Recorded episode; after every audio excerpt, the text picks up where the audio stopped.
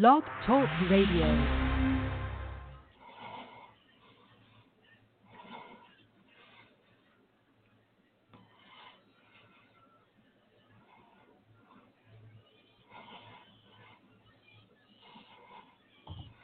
What's going on, people? It's time to talk Jets with your boy Long Beach Joe. I am so excited. I already got people in the chat. We're all fired up, ready to go. Man, let me tell you something. This is a week where we're going into it against the Bills with a very good football team. Uh, they're looking at the situation where this is a team in the Bills that really could be you know, the division winners. They're definitely going to be up there competing to win the division. Absolutely. They've retooled. They've got, a, you know, a couple of good players. Stefon Diggs, one of them. And their matchups are really, really tough for us, especially when you look at the situation here where we, you know, are looking at it like we're dealing with a lot of injuries right now. There's a lot of guys that have gone down, a lot of guys that are, you know, not going to be playing that we are, we need. And also we're looking at the situation like, hey, who's going to be, you know, the guy that's going to step up offensively for us. So listen, we're going to get into all that. But listen here. I am the man of the people. I am here for the people. Let me shamelessly promote my Facebook page. Everyone, go to Facebook, type in Long Beach Joe. Like that page. My content's up there. Go ahead and give it a listen. Message me. I'll message you right back. I love talking to Jets fans going back and forth. So please give me some feedback. I want to hear your thoughts about what I'm doing here at the Long Beach Joe Show. So without further ado, folks, let's go ahead and get into the show. I'm fired up. Listen, it's time to talk about it. You got injuries. We all know that they're coming here. You look at the offensive injuries first. Mims out. That's definitely going to hurt our offense. The receiving core has been a mess so far. Even you still got Perriman dealing with the knee injury as well. If that knee injury swells up, there's going to be some issues here. So with Mims out, that's going to be a big blow because here's the young guy that we all thought would absolutely turn it around this season. He was the guy that we brought in that was going to, you know, fix some of the issues that we had offensively. And now we're looking at, hey, he might be a guy that might be gone until who knows, maybe week five, something like that. You know, that's just kind of crazy, kind of crazy right now. So the offense right now is really kind of stuttering and stammering as far as the wide receiver position. We brought in Chris Hogan. We know he's going to be there. Uh, you know, we're looking at, at guys like Crowder to really step up as well. Um, so we're trying to see what exactly we can do. But the biggest problem that I'm seeing is, hey, how are we going to help Sam Darnold kind of get to that next level? And I don't think we've necessarily done that. Uh, you look at the situation offensively, like I just spoke about, the wide receiver position is kind of in flux, especially with the injury to Mims. Kind of makes you look at the situation like, hey, should we have drafted a wide receiver? you know what I'm saying? Maybe we should have drafted more than just one wide receiver. You know what I mean? I remember telling people that nobody wanted to listen. You know what I'm saying? I remember telling people that we should get rid of a certain somebody so that we could get, you know, maybe a CeeDee Lamb or a Jerry Jeudy or something like that. People yelled at me like 90 Gordon North about that take. But all right, you know what I'm saying? I, you know, it is what it is. I'll deal with it. You know, but you look at the situation now, and with Mims going down, it's like, okay, well, who's the new offensive threat for Sam? And it's kind of a mess there. Uh, you look at the the running back position. Um, we're looking at Le'Veon Bell, a guy that I definitely think should get definitely get the load of carries this season. Even though we brought in Frank Gore, Perine's going to be out as well. He's dealing with the injury, so they brought up Josh Adams. Um, this running back situation, I'm looking at it like, look, Le'Veon Bell, this should be his year. No if, ands, or buts about it. This should not be a year where we're asking Adam Gase, hey, why isn't this guy getting the ball more? Hey, why isn't this guy doing this? Why aren't we seeing Le'Veon Bell out wide or split out or motioned or anything like that? This is not the year that we should be asking that. No, no, no. We should absolutely be talking about how Le'Veon Bell is being fed week in and week out. Um, you know what I'm saying? So, and like I like I was speaking about earlier as well, that would help Sam Darnold to kind of ease the load off of him. If you can bring Le'Veon Bell out the backfield and have him there, um, have him catching footballs out the backfield, you know, have him, you know, handing the ball off to him, getting those early runs, hitting that defense hard. It starts to soften things up so Sam Darnold can go out there and make plays. Um, and I'm going to get to the calls early. I see we got a lot of calls coming in. Don't believe me. We will get to you folks in, in, a, in a couple seconds. But I also want to talk about this offensive line as well. this offensive line is something that I think is still kind of a question mark for me. I understand we got McGovern. I understand, you know, we brought guys in. We went and got Becton. Becton, who I'm hoping is really going to turn into the mauler that everyone says, you know, that he's looking like he's going to be. He's definitely going to be tested this season as well because we play a lot of really good football teams with solid pass rushers. I mean, guys are absolutely going to get after him this season. I mean, we've got the Niners coming up. Uh, the Chiefs are on. You know, I'm saying the Seahawks. We got guys coming up that can get around the edge that are actually going to test him. So I want to see what happens with him as well too. I want to see, you know, what goes on with Becton this year because, like I said, he's going to be tested early and often, and I, I honestly think he's a guy that can step up and do that. I'm a little bit more concerned about that right tackle spot, though. I'm not the biggest George Fant um, fan, to be completely honest with you. I'm a little worried about it, but you know, maybe he's a guy that can hold the fort and stand up there and kind of keep the pressure off of Sam. Um, you know, and so I'm just looking to see us do whatever we can to help this young kid out because we really put him in a situation where if he doesn't have protection and he has no weapons, what do you expect him to do? Because I'm about to go to one more thing that I think has really hurt Sam as well. It's Adam Gase, man.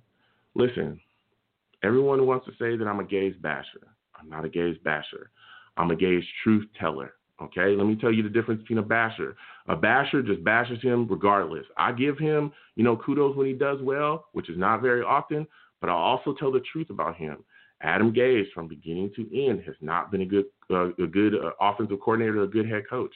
Outside of one year with Peyton Manning, there's been issues with him offensively throughout the league. You can see it. You can see when he was with the Dolphins, the issues there. You saw it last year coming here, where there was a lack of adjustments in games. There was, you know, the game plans was often just absolutely ridiculous. Um, you also saw, you know, the fact that the play calling was bad. We used to see that all the time too, where he would come out and do things, and we would just go, "Oh my God, are you serious? Like, come on, we need you to step up." So those are my biggest concerns going into this game is the offense, especially when you're talking about you know, us matching up with a Bills team that has a ferocious defense. I mean, these guys get after it. Ed Oliver, Trent Murphy, the you know, Tre'Davious White. The names just go on and on. This Bills defense is ready to go. Okay, they are ready to go, and they're not playing any games whatsoever. And if we don't make sure that we protect Sam, you know, he's going to get hit. He's going to get banged around. He could end up on the IR. to, to be absolutely honest, and I don't want to see that happen.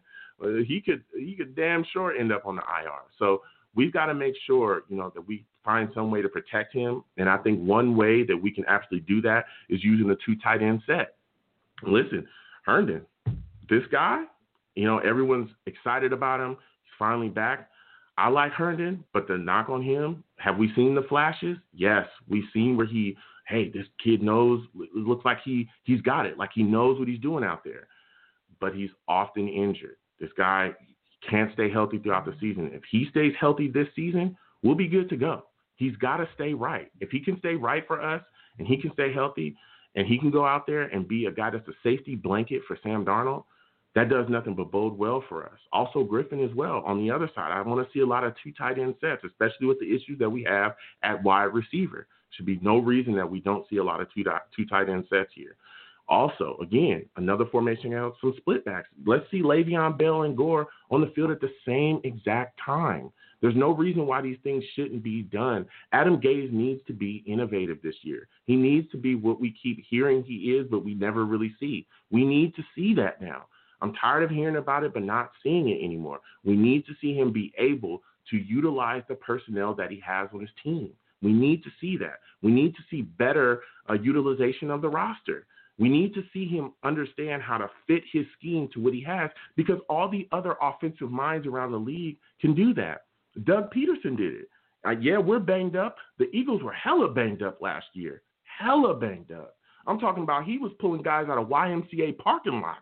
These, these some of these guys are practice squad players. Some of these guys like were just coming around, and he was finding ways to utilize these these people and their talent and getting the job done.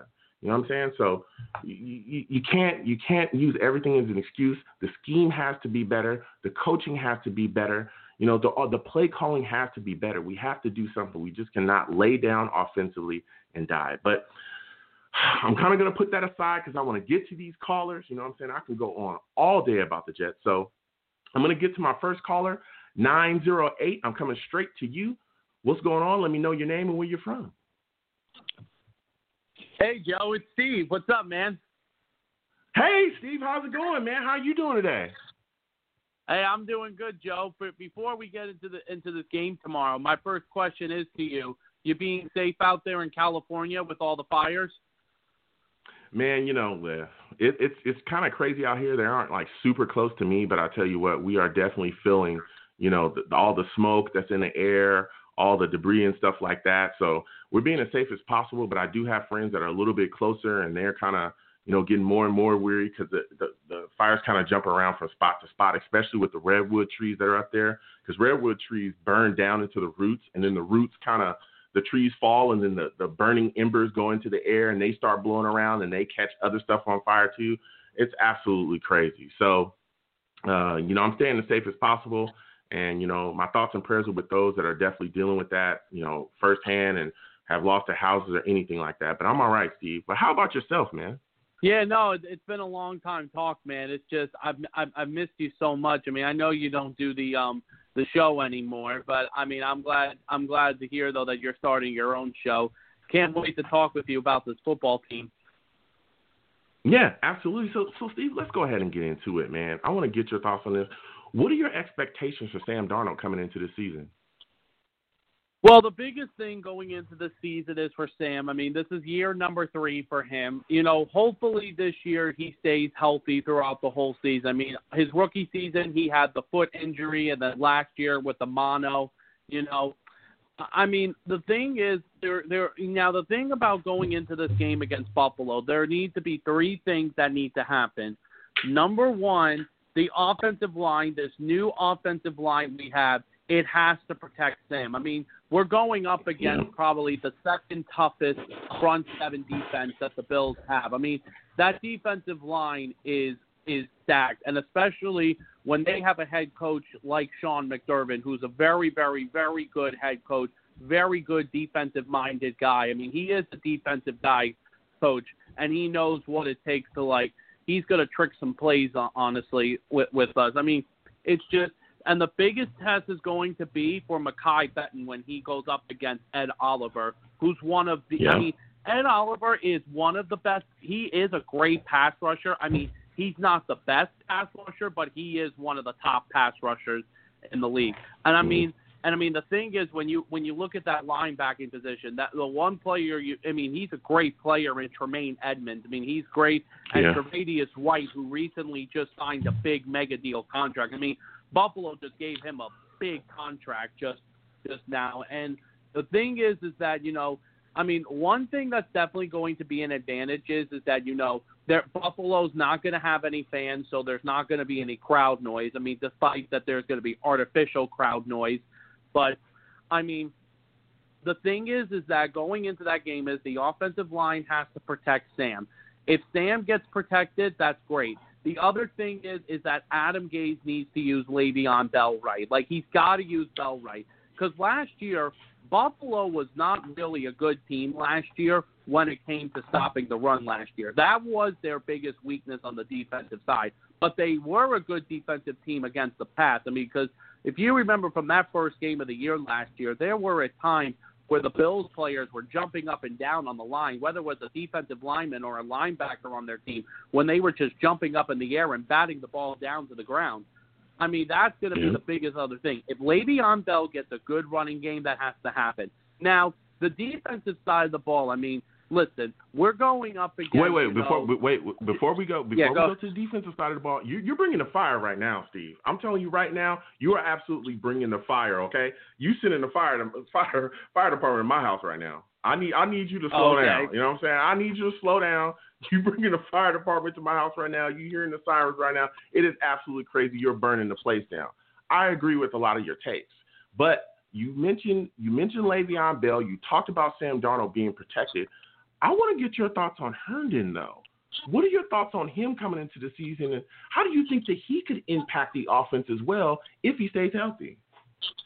No, it could definitely bring a big impact. I mean, there were there were games I remember Sam's rookie year and Herndon's rookie year when they were rookies together, where they had a nice connection with each other. Like I want that to be like a Patrick Mahomes, Travis Kelce Yeah. connection, a Jimmy Garoppolo, Ooh. George Kittle connection. Like if we could get that kind of connection, we could have a Mhm. really, really good set tight end for the future in Chris Herndon. But the thing is, though, the biggest thing is what also has to happen is for tomorrow is Adam Gase needs to coach a good game against the Bills. Yeah. Because if Adam Gase does not coach a good game against the Bills, Joe, we're gonna be we're gonna be screwed. We're gonna be in trouble. Yeah, look, I, I, I'm right there with you. Um, I'm a guy that is, is has talked about Adam Gase for quite a bit. That we need to see him step up, and you're right because and one of the reasons why I think a lot of people always say, "Well, Joe, why are you always talking about Adam Gase? Why are you always so hard on him?" Listen, if Adam Gase does not do his job effectively, it's going to make Sam Darnold's life a whole hell of a lot harder. Do you like a lot of people do not understand that? I don't understand why, and I, it's not all Jets fans. I love Jets fans. I love. I'm a fan my damn self. Okay, I'm right there with you. But some of you, like, you don't get offense. It, this is an offensively driven league. You have to have your offense together. And so, if you have issues and you can't get guys, you know, you you have coaches that can't put guys in the right positions to make plays. You're going to be dead in the water. We're never going to get the type of wins and the type of things that we need. So uh, that's why I'm so hard on Gase is because we've been waiting for Sam Darnold. We've been waiting for a franchise quarterback on this football team for years. I remember it. I remember after uh, Sanchez and the, the Fitzpatricks and oh, you know, oh my God, the Bryce Petties and the Christian Hackenbergs and the Tim Tebows and the Geno Smiths and oh God, I'm gonna puke if I keep talking about these bad quarterbacks. We've been talking about these guys for so long. We've been we've been pining for a franchise QB for so long, and it's like we finally get one, and we it, we're just not putting him in a situation to be able to Yeah. succeed and make plays, particularly from a coaching standpoint. But I want to go back to this offense with you, Steve, because like I said, you're lighting this place on fire right now. This is an amazing call from you. What are your thoughts about Crowder? How do you think that he'll be able to affect the game, and what do you think his production is going to look like this year? No, I mean, I mean, you know, from last year, I mean, Jamison Crowder and Sam definitely had a connection. You know, I mean, even from the first meeting when they met with Buffalo last year, they had a great connection. And then Jamison Crowder didn't really come alive again until when Sam came back from the mono, and especially during the second half of the season last year, Sam and Jamison mm-hmm. had a connection. You know, hopefully they have that connection again. But but Joe, I do have a question now for you. On the offensive Okay. side of the ball, are you worried more about the offensive line or are you worried more about the receivers? I mean, because obviously today, Okay. you know, we just activated uh, what was his name, Josh Malone, I think. Well, that's his Yeah, name Josh off Malone. the uh, Yeah. uh, off off the uh, waivers claim. I mean, I re- I was really Mhm. hoping for Lawrence Cager because I, I would have loved to see him, but obviously, you know, so Josh Malone is going to fill in for the spot for Mims on Sunday. I mean, are you, so that's my question to you. Are you worried more with the offensive line tomorrow, or are you worried more with the um, or are you worried more about the receivers? No, well, that's that's a great question, Stephen. Like you said, we we activated Josh Malone. We also activated Mike White as well and Josh Adams again uh, off the practice squad to uh, come up. Uh, when I look at this team, for me, I, I'm more concerned about the offensive line because of how big of a role it will play in the you know complete doom of your offense if they can't get it together. I understand that we have, Yeah. uh, you know, a couple of guys. Connor McGovern is a new guy. Uh, we we drafted Mekhi Becton. We brought Alex Lewis back. Uh, Van Roten is, is a guy we brought in. I know we we got Fant. I, I understand it. I'm not saying those guys are trash. That is not what I'm saying. What I am saying is that there's a question mark there. There's a question mark there of hey, can these guys gel together with no preseason games? We also all know that offensive line takes the time, takes a, a bit of time to gel. They don't just come. You can't just put together a line and go, hey, these guys are going to be good. No, it takes time. They need to understand how each each other play. They need to know how Yeah. each other you know, move and how it feels and all that stuff. So I'm wondering how quickly they can gel and also, you know, how well they can play within the scheme together. So that's a big concern for me because again, Yeah. if you go back to last season, right? I remember there were plays where Robbie and, you know, from time to time would break open and Sam couldn't see him because he was running for his life or he was already hit. and that was it. like, that was it. So even Yeah. though yes, the wide No. receiver position is a, is a concern for me. It's an absolute concern for me, Steve. And I don't want any Jet fan to look at me and be like, "Oh, you don't know." I do. I'm very concerned about the wide receiver position, but it starts in the trenches. If you ask any any GM, any anything, they'll tell you football starts in the trenches. If you cannot protect your QB in this game, you're a dead man. Especially with these guys coming off the Yeah. edge the way they are, the Nick Bosa's and uh, the, the Joey Bosa's and all these guys that's coming off the edge, or Von Miller and Khalil Mack and so on and so forth. All these guys coming off the edge will take your head off. And the the problem as well with the offensive line, it just doesn't affect Sam. It also affects Le'Veon too. The running game will be shut down as well. We saw last year where Le'Veon would we get the handoff to him, he'd run, there'd be no hold and nowhere for him to go, and he was getting smacked and cracked. And there were times we were wondering if he was going to last a full season like that. So yes, I am very concerned about the wide, re- wide receiver position going into the season, but I am also more concerned about the offensive line, where they stand, and if they're ready to gel. What are your thoughts about that, Yeah. Steve? Yeah, no, no, no. I mean, that's going to be the thing too, because I've said this before. I mean, and Joe, you're absolutely right about this. When this is now really an offensive type of league, but now the oth- now here are some things though that are supposed to happen for this game tomorrow. Number one, uh, with the game being in Buffalo tomorrow, is because here's the thing: you're going to probably see like more of running the football in that game tomorrow because the weather Yeah. is going to be terrible tomorrow in Orchard Park, New Mhm. York, for most of the game. I mean, it's the rain is not supposed to clear up until the after, like the late afternoon, which is around the time when the game's going to be over. So it's going to be a very, very, very sloppy, wet game. And here is the thing: I'm going to say this also too. There are going to be at times tomorrow where I do have a feeling where things during the game are going to get sloppy because obviously no teams had preseason games this year because of the whole thing with the pandemic going on. Um, I mean, I mean, I mean, there was even some showing of it on the Thursday night game between the Chiefs and the Texans. Uh, when there were times where, the, even though the Chiefs did win uh, big again, like like they usually do, there were times where they Mhm. made some sloppy plays, and Houston made sloppy plays. That that's going to be happening a lot for the first couple of weeks of the season. But now, Joe, I know we spoke a lot with the offense. Let's get to the defensive Yeah. side of the ball. Okay. Now, my question is to you: Is this what are your thoughts on Josh Allen? Steve, I've said it before and I'll say it again. I think that Josh Allen, I hope the Bills fans are watching. I'm looking directly at you. You see, I'm I'm live now. Okay. I'm streaming for those of you that are listening on, on the blog talk radio. I am streaming to YouTube and various platforms. So now you can see me when I say this. Josh Allen is a trash ass quarterback and he's a glorified running back. But I tell you what, he's been surrounded with weapons. He's been given a chance to succeed there. I mean, when you look at what they're doing, Cole Beasley, John Brown, they went and got him Stefon Diggs. The offensive line is solid. Uh, Singletary, Devin Singletary as a running back. He's also got a, an offensive coordinator that fits the offense around what he does well. They've done for what jo- they've done for Josh Allen what we should be doing for Sam Darnold. That's exactly what they've done.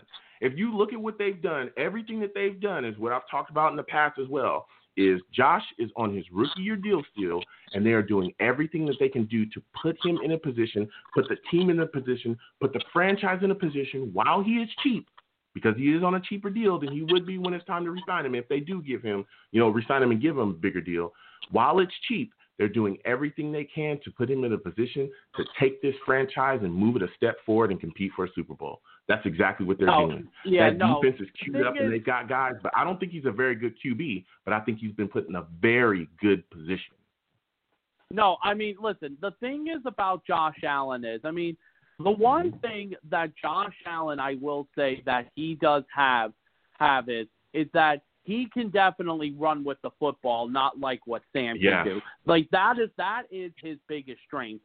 But the other thing is about Josh Allen is, I mean, the thing is during the listen, Joe, during this whole off season, everyone has been giving so much hype on the Bills. Like, listen, yes, the Yeah. Bills have these weapons, you know, in Cole Beasley and Stefon Diggs. But I just, I, I gotta say though, at sometimes Stefon Diggs at times can be a little bit overhyped for what he can do. I mean, don't get me wrong, he is a great receiver, Stefon Diggs. He is a very good receiver.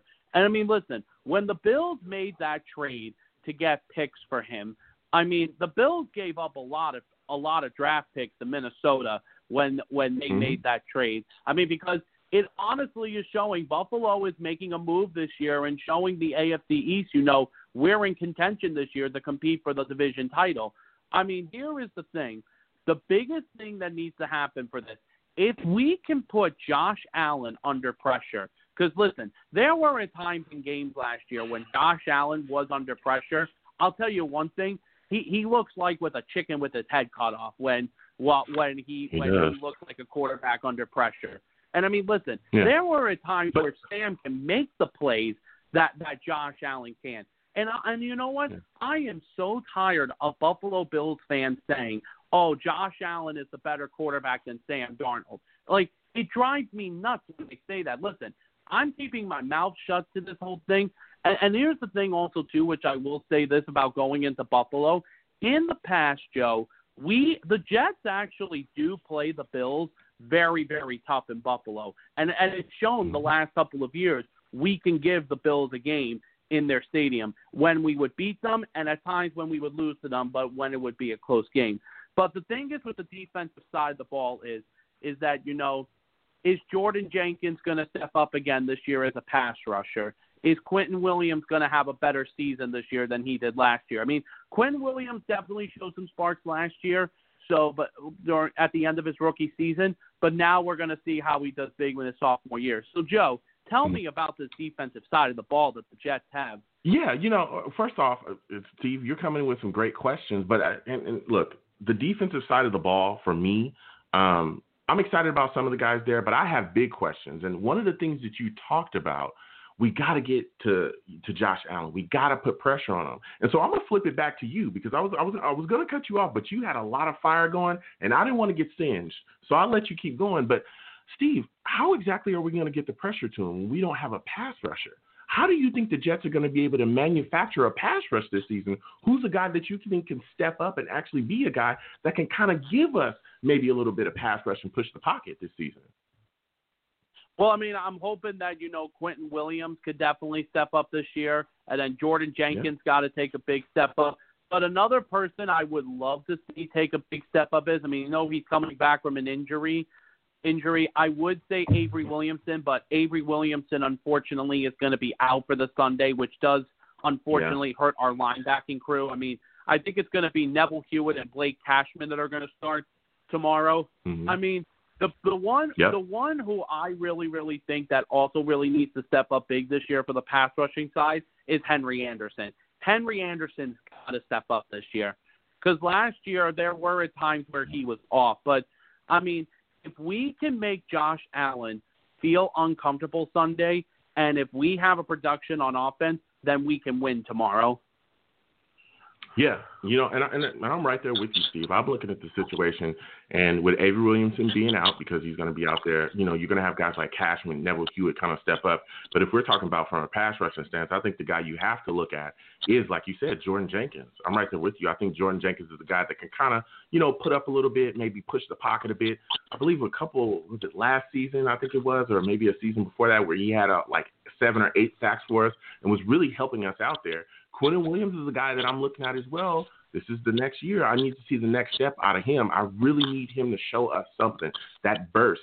I'm not thinking that he's going to get us big time pass rushing numbers. I think that's a little bit of a lofty expectation to put on him.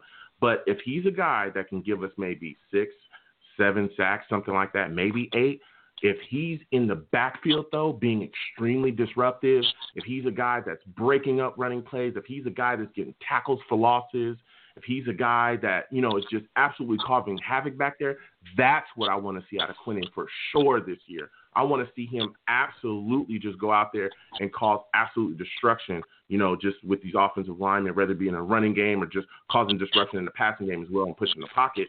But I think one part that you kind of left out, Steve, is we could also manufacture a pass rush through Gregg Williams and his scheme of blitzing too. I think we'll see quite a bit of that as well this season. Uh, I know you know everyone loves Mr. Adams. Well, he's gone now, isn't he? well, yeah, no. Listen, he Joe, gone. I saw your video, Joe. Joe, I knew. I know knew some of y'all were... mad about that. Go ahead, Steve. Go ahead. I'll let you. You know. No, Joe. Listen, go ahead. going go ahead. back Say to that you video say. you made. Listen, I, I listen. I understand. I understand how much you loved how the how when Jamal Adams left, but listen, listen. At the same time, listen. I mean, I was bummed out too when Adams left, but at the same uh. time, listen. We got two first round picks out of it for next year and the year We after. did. So it's it was a great it was a great turnaround that we got. And I mean, now what Yeah. we can do is with the money for the future that we have, we can now use that money for for the future of of what Yeah. else we can build in with this. And listen, And- and, and, not listen, just and not just that you're, though, Steve. you're- Hold on, hold on a second. Not just that, not just that though, Steve. But we also have another safety in Marcus Maye that could be could be you know used in the same exact way that Adams was used. He's a guy that's extremely versatile. We could bring him up to that line. I know he's dealing with a calf injury right now. He's questionable. It's kind of looking like he might play with that. I saw him in practice. He looked like he was moving around, so he probably is going to play uh, with that. So if he goes out there and Gregg Williams uses him in that scheme, brings him off the edge where he's able to be a, a free rusher and really get after the quarterback, we could see Marcus Maye put up some numbers this year as well. Um, not not just you know being used around the line, but also in coverage. We all know that his coverage skills are crazy good in this league. yeah, no, it is. But the other thing though, which I really liked earlier in the week, that when this happened was because there was a video that Adam Gase and Joe Douglas did together when they spoke to the media. I don't know if you saw their conference together, but Joe Douglas mm-hmm. said that one day when he went into the locker room with the team, and it was right after when they were done with the practice. Joe Douglas actually, what he did was he went to the team and he inspired the team and literally told the team about how the Jets were, were expected to have low expectations. And I'll tell you something, Joe, it pissed off the whole entire team when they heard about that. I mean, I don't know if you if you read something about that. And Joe even said, and and Joe Douglas even said that that that the team wants to wants to prove the league and the analysis wrong. I wanted to get your Absolutely. thoughts on that. Yeah, you know, look, I, I I saw that clearly, and you know, I heard the remarks from Joe Douglas about you know pushing forward, and you know, just basically, hey, we're not going to lay down. That was pretty much the sentiment of his comments. That's exactly how you have to be if you want to win in this league. You know, mm-hmm. even if people are going to count you out or don't feel like you're good or mm-hmm. don't feel like you have what it takes, hell, even if you don't believe in yourself sometimes, you have to put your best foot forward. You got to man up. You got to go out there and play, point blank, period. And you got to give it everything that you got. Because if we can, you know, if you if you have teams that don't look good or you want to take a year off because you just don't feel like you can win, then what are you going out there for? You know what I'm saying? Because we've seen a lot of teams that we didn't necessarily think were talented kind of pop up and be able to make playoff runs or hell, just make the playoffs alone. And people were like, whoa, we've seen teams like that in the past come out of nowhere. So I like that out of Joe Douglas. I do. I like the fact that, you know, he's stepping up, stepping up for the organization and saying, hey, you know, we're not going to lay down this season. But at the same time, this upcoming off season, I think, is a big off season for him because he's got to do more to better the talent on this football team too. He's got to do more to better the offensive side of the football as well. So he's got the cap, he's got the cash, he's got he's got the capital, he's got it all. But he's got to take care, you know, of what he's got to take care of this season. He's got to better this football team, and he's got to, like I said, he's got to put Sam Darnold in a better situation. Absolutely. But I, I want to get back to the defense just a second with you though.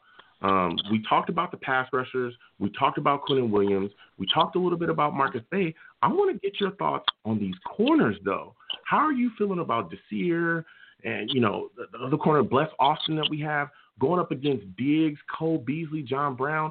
How do you think it will look, you know, game day for them? Do you think they'll be able to slow down Stefon Diggs or shut him down? Yeah, I mean, I mean the the de- the defensive backs are definitely going to be the biggest question mark of the game. You know, hopefully, you know, I mean, I know there were at times, you know, where they said that they had some good practices and some bad practices. You know, hopefully, hopefully, you know, you know, it's definitely a big step up. I mean, because last year we had those two horrible corners in Trumaine Johnson and Darryl Roberts, who were both horrible last year. I mean, we def- Joe Douglas definitely did some revamping of that position. I mean, the cornerback is definitely going to be a is going to be a spot to watch on the defense tomorrow. I mean, seeing about how Josh Allen also does when when he challenges them with with his pass. I mean, the thing is though, the thing is Joe, hey Joe, the the big like I said, the big three things that we got to do to win the game Sunday: protect Sam, have a good running Mm-hmm. game, and put the pressure on Allen. If we do all three of those tasks on Sunday, we're going to win. Mm-hmm. Okay. Okay. So let me let me. This is this is one question. Who do you think scores the first touchdown of the season for the Jets? I think it's going to be Le'Veon Bell who does it. I think it's going to be a rushing touchdown for Le'Veon Bell, probably on the goal Okay. line at the one yard line tomorrow. And then, and the thing is, is and my prediction is for tomorrow is, I I know a lot of people are doubt are doubting because listen, Buffalo is the favorite to win tomorrow, but I'm going to go 24-16 Jets tomorrow. Okay, 24-16 Jets. All right. Hey. Jets, Jets, Jets. Okay, I hear you, Steve. I hear you, Steve. 24-16 Jets. All right. Listen, Steve, man, I want to thank you for calling in, bro. It was great to talk to you. Great to have you on my first episode of the Long Beach Joe Show, man. Hey, listen, next show, man, you got to call in. We got to talk Jets again, man. Thank you so much. Thank you so much, man. Have a good night. Bye bye. Right, you have a good night, man. Hey, listen, that was a fire call from Steve. want to thank Steve again for calling in. Woo! He covered a lot of topics, brought the fire, was absolutely crazy, had a lot of great takes when he talked about Adam Gase as well, the need for Adam Gase to become a better head coach. And we know we got a lot of people on the lines We're going to get right back to you um, in just a second. But let me tell you something: the need for Adam Gase to step up, especially you know when you're facing a divisional opponent, uh, team that you're going to see twice this year. You know, it starts week one. You got to go out there and put your best foot forward. This offense needs to go out there and really do something. The game plan has got to be tight. It's got to be solid. Can't go out there and put Sam Darnold in bad positions. Put him in positions where he could take a lot of hits or calling plays that just don't make sense at certain times. So that's just completely ridiculous. But I'm going to go to the chat a little bit because, again, I am live streaming for those of you that are on Blog Talk or that listen to the podcast. I'm live streaming live. So I have a chat here. Uh, Armis Doucette, I want to thank you again for coming in. Uh, I want to thank Q Cash as well. Q Cash says, Yo, Joe, here to support. Love the logic with the Jets. Hey, man, thank you for supporting. I want to thank you for coming in, man. I'm just John. Big time comment says Marcus Maye is almost as good as Jamal. He doesn't get the same amount of attention. Hey, listen, I used to say those exact same things. People call me crazy, but I think you're completely correct. I look at the situation where a lot of people, hell, there was a lot of fans last year that was completely ready to get rid of Marcus Maye. Complete. Remember when when Davis, when Austin Davis got drafted, Ashtyn Davis, excuse me, when Ashtyn Davis got drafted, it was whoa. This is the time to get rid of Marcus Maye. His ass is out of here. we're about to give Jamal Adams all the money in the world, and we're gonna get rid of Marcus Maye. That didn't work that way, did it? that didn't work that way at all now, did it? Okay. But listen, Marcus Maye, if you look at the situation with him, you look at the stats, you look at the numbers, you watch the tape, he's near the top of the league in coverage every single year. He's one of the best cover safeties in the game. And let me tell you something.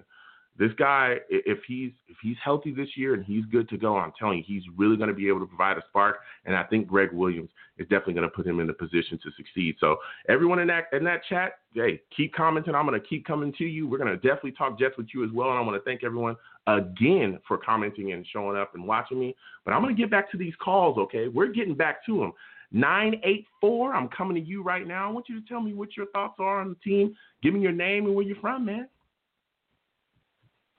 Hey, how you doing, Joe? It's it's Burnoff from North Carolina. Hey, Burnoff, how's it going, my friend? How are you doing today? What are your thoughts about this Pretty uh, week? good. This week coming up. Oh, it's like I want to be excited and enthused, but I'm I'm very worried about you know because of the state of the team, you know, with the injuries and we've taken some pretty pretty serious losses. I mean, some of them were necessary with Jamal Adams trade and uh, CJ opting out. That kind of put a damp on my spirit. You know what I'm saying? I think if they were Yeah. with us for this matchup, I believe if we were at full capacity, even without uh, Robbie Anderson and his replacement, adding him. I think we were at full capacity what we had. I think we could have Mhm. competed with them and actually beat them in Buffalo tomorrow. You know, Mm. but uh, Yeah, you know, uh, Yeah. listen, I, I hear what you're saying. I, I look at the situation with Jamal Adams, and uh, I, I told people for months I, I I saw that coming. I saw that Yeah, coming oh, from yeah, a mile away. You And I want to tell you you were right. That if you get a chance to call and actually speak to you and tell you you were right. You were trying to tell us about a year ago that this thing was was looming over the franchise, and, and people thought you were crazy. And uh, at the time, even you know, even I didn't see it because you know Jamal was such a fixture on the team, and his presence was so strong. You know, loom with the organization. And he had been such a good soldier and a good face, you know, until it you know came time to that infamous contract negotiation. You know how that is. It turns Yeah, yeah. sometimes it's just about the business side, and we fans tend to forget that. You know, I never had no Yeah. ill will against Jamal. I think he did did what he needed to do to try to get out of town. He he knew he probably Mhm. wouldn't get the deal he was looking for from us. I'm glad we got the two first round picks. Uh, I know I'm a little early on this, but I, you know, sometimes I try to think ahead a little bit and project to next year. What do you think we need to do with those two first round picks? I'm thinking edge and wide receiver, edge and offensive lineman. What do you think? Okay, well, I, I, I'll, I'll answer that, but I really want to touch on you, touch on the Bills game with you as well. But as of right now, the way that I'm yeah. looking at it, as of right now, um, to me, I Yeah. think those picks need to al- be allocated towards the offense, and it should be wide receiver and uh, lineman, wide receiver and offensive line. Yeah. And not only that, um, and I'm not going to Yeah. tip my hand because again, the season is coming. Uh, I think there's a possibility for us to trade down, especially in this draft coming up. People have already asked me this, and I've been telling them. Uh, you look Yeah. at the situation, you know, with the Roro, there's a lot of teams, and I say the Roro because of the YouTube algorithm. Okay, there's this thing floating around. We Yeah. put masks on, all right. So you know what I'm talking about. Yeah. um, so uh, you know, You know with the Roro in the situation, I think that's likely. I think it's, it's likely with that second pick, that back end pick of us trading down, knowing what uh, Joe Douglas is and his draft strategy. I really love his draft strategy. Mhm. It's a breath of fresh air Yeah. from Mike Maccagnan. He didn't really maximize pick. absolutely. He had additional Yep. picks at And- and all. so- Joe Douglas did. I think that first pick, if we're within striking distance to get us an edge rusher, get a wide receiver, Mm-hmm. or get ourselves another dominant offensive lineman, I think they're gonna stand back with that first one. That one, that back end. Yeah, I, I think they. I would not be surprised. Yeah, I think they stand. I, I think they stand pat as well. Uh, with the first one, it really would depend Yeah. on how the offers would come. But for me, the second one is Yeah, yeah. vital because you can take that second first round pick wherever Seattle ends up. You know what I'm saying? The right, the way it's looking, and everybody's saying they're probably going to end up at the lower end of the the first round. That's no problem. I'll take that because I You can take that pick and turn it into multiple second round picks top 10 in that and really clean up in the second round. Yeah. Say it again. I think we can move down, and I think we can stay inside the top ten in that second round and still get a pick. I think there will be a team Absolutely. that's picking in that Yeah. top ten in that second round that's going to want to move up to get their guy. And I think Joe Douglas, Yeah. knowing how he, he navigates, I wouldn't be surprised if we Mm-hmm. move down and stay in that top ten and go and make our selection. You know. Yeah, absolutely. So I want to I want to get to this Bills game Yeah. with you though. You know, I want to thank you for bringing Yeah. that Oh, up because yeah, I want to talk about that, but that's a little bit down down the line. I want to talk about this Bills game with you, Oh yeah, yeah. and I want to get your thoughts on this, man. Yeah, Going sure. into this game, looking as banged up as offensively as we are, what are your thoughts on Yeah. Le'Veon Bell? Shouldn't he just be fed the ball this this week? Like, is there any excuse for this guy Oh, yeah, yeah, not to yeah. have a ton of touches? Yeah. If, Gase is, is the genius every drive everybody tries to project that he is, he's supposed to use Bell in every way possible, take advantage of his versatile skill set like a Thurman Thomas, uh, Marshall Faulk. You know, he, he's supposed to be seeing pass out of the backfield, screens, everything. He's supposed to see early runs. We're supposed to be utilize him in every way. He can we soften him up for other stuff to hit Chris Herndon. You know what I'm saying? Maybe we can take a shot in some man-to-man coverage against their corners, which I hear are pretty good. You know. Oh, Davis White, boy, that that that dude is something else. He's really good. You're pretty good. He's Yeah, damn good. Like he's he's a really good corner. So yeah, Now, that their really, defense really good. is ferocious. Their defense is ferocious. very, very good. I had a chance to take a, a look at uh, Buffalo last year. Their matchup against uh, the Patriots, I came away very impressed. Some people, you know, some Mhm. people don't buy in, but I'm I'm basing on the caliber opposition they face facing Buffalo head to head. They were very Mhm. impressive. It was Buffalo. It was the Patriot defense was got that pick Yeah. on Josh Allen and stopped Buffalo. Buffalo had a shot to beat them. They actually had a shit Yeah. chance to beat them last year, and I think they're going to pull it off this year. You know, they're trying Yeah. at the bit to win the AFCs. I think they're the favorite team, and then New England's going to be two. Question is, where will we finish? Will we finish third, or will we finish at the bottom? You know, I want to see us finish at least third, but I think if Donald plays out a full season, I think the first month could be rough, you know, because we have a rebuilt offensive line. And I think by the tail Mhm. end, if he plays a full season, knowing his tendencies, he tends to really put it together. And I think we're going to finish strong. Yeah, yeah. And so, look, the, the secondary for the Bills is tough. Like you said, you know, White and Hyde, those guys are Yeah, phenomenal. yeah, But. I'm looking at their front Yeah. Is so stout. You got guys like Yeah, Ed yeah. Oliver, Jerry Hughes, Murphy. Edmunds. I mean, are you concerned about the offensive line going into this game? And do you think the offensive line will be that's, able to hold up and protect to run the Sam? ball. That's Mm. why against teams like Buffalo, you have to at least make some attempt to keep them honest. I'm I'm I'm thinking 60-40, You know, run the pass, have some sense of balance, at least make an honest effort, an honest effort at it. You know, hopefully Gase Mhm. get his head out his behind and don't go out there being cute.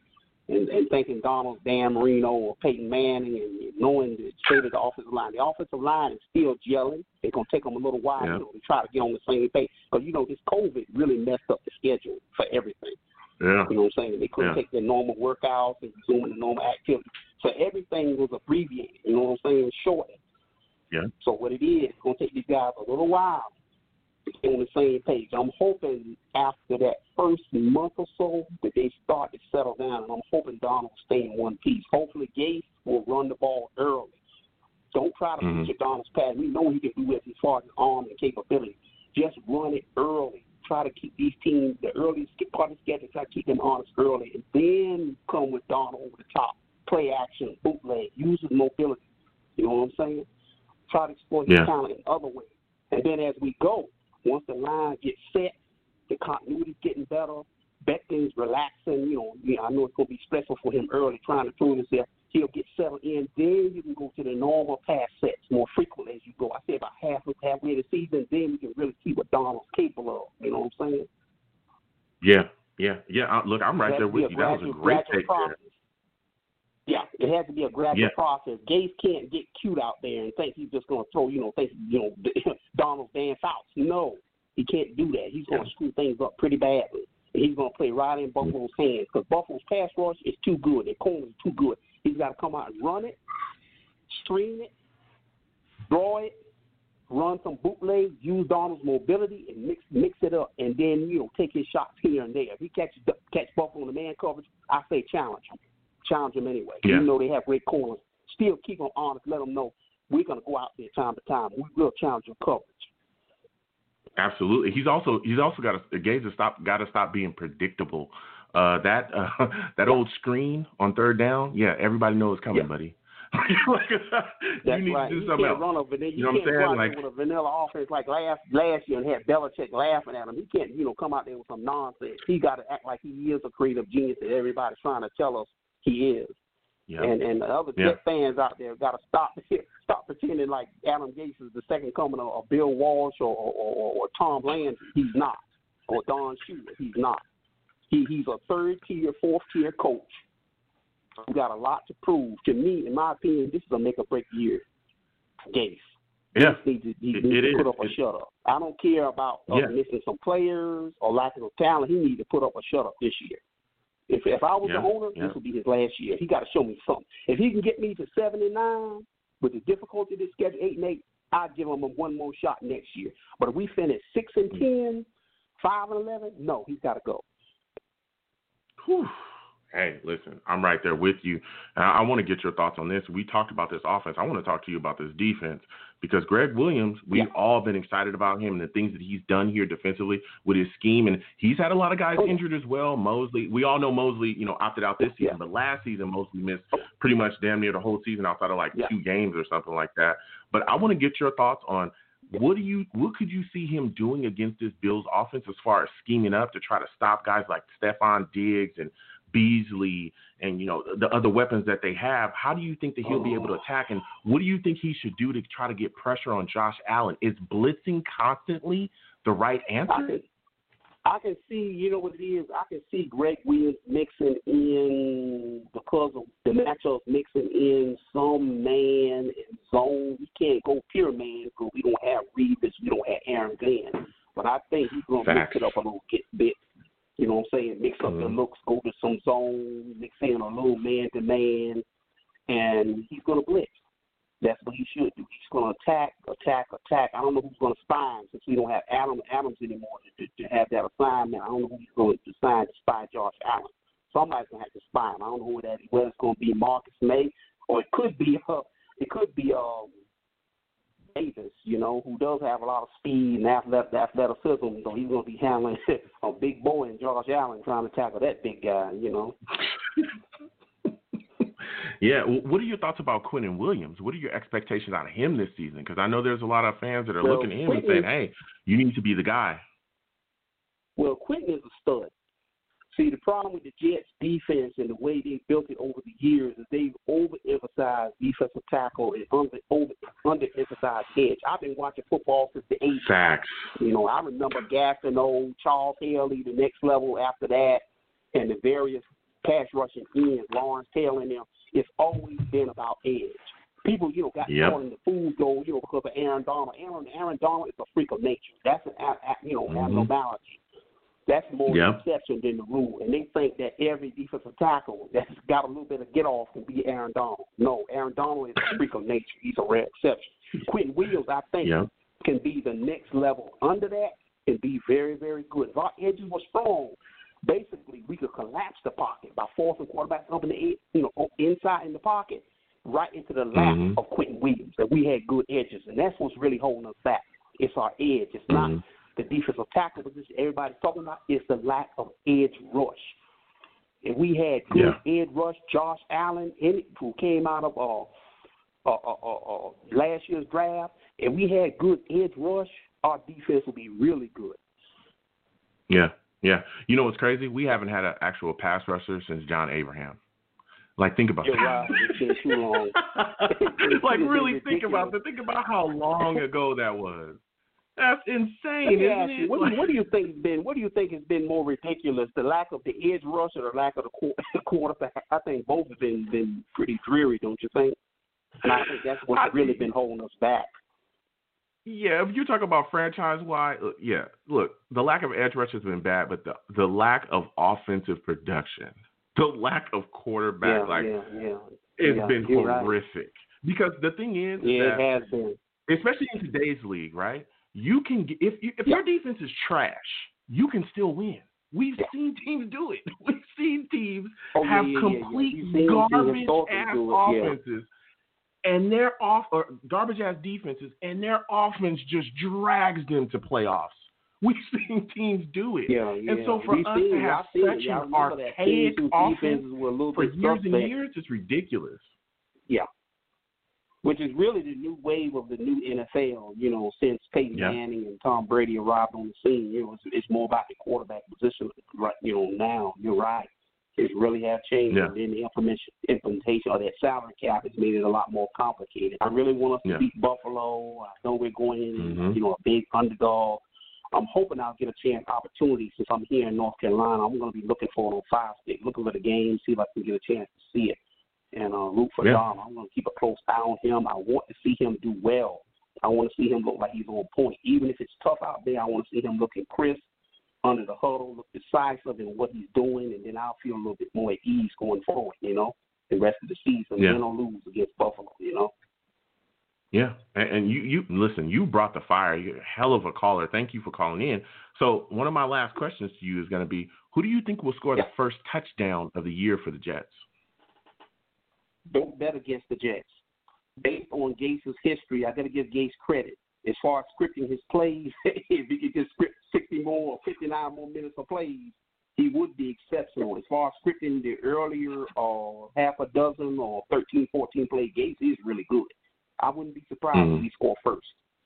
If we get the ball first, I would not be surprised if Darnold looks crisp, uh, Le'Veon Bell is getting off on the ground, mixing it up, we score first. I say the Jets. The Jets will score Okay. first. Okay, and, And give me your final score. What's your it prediction? Can turn kind of muddled, but I think the Jets will score first.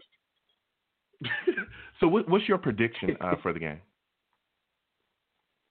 Oh, as they say, you're supposed to root for your team. I mean, my spirit is with the Jets, of course. But uh, keep it real. Keep head, it real. We keep it real on honest, this show. I think. I think. I. You know what? I think it's going to be.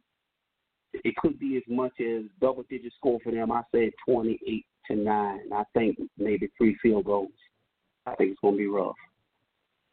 Twenty eight to nine. Wrong, wrong. Yes, I think twenty eight Buffalo, to I nine. think Buffalo's going to win. Buffalo. Okay. Yeah. Twenty eight to nine. think, Buffalo. I just think you know with the with the with the injuries with us and you know our offensive line still gelling and even though I think Donald will recover, if he plays a full year, we won't even recognize him. By late this mm-hmm. year, he won't even be the same quarterback. He's going to look like everything we want him to look like, but just not Oof. early because of the state of his line. You know, it's going to make it a little rough. Yeah. Okay. Well, listen, man. I want to thank really you for calling in. to you, Joe. And I look forward to talking Yeah, and to I- you again. Absolutely, and I want to thank you for calling in, man. And and it was a great talk. Next show, I want to hear from you, my friend. Oh yeah, definitely, definitely. I will be talking. Will this be your regular time slot on weekends? Hopefully. Yeah, it's gonna it's gonna change around a little bit, but you'll definitely be notified. I'm gonna put it all over my social media. I do videos, all kinds of stuff, so you will know. Uh, but yeah, this is around the Yeah. same time that I'm gonna be doing it though. It's All right, thank you so much, man. You take care, buddy. okay now. All right, you have a good one. You have a good night. You too now. Bye bye. Man, what a call right there. Calling all the way from the Carolinas.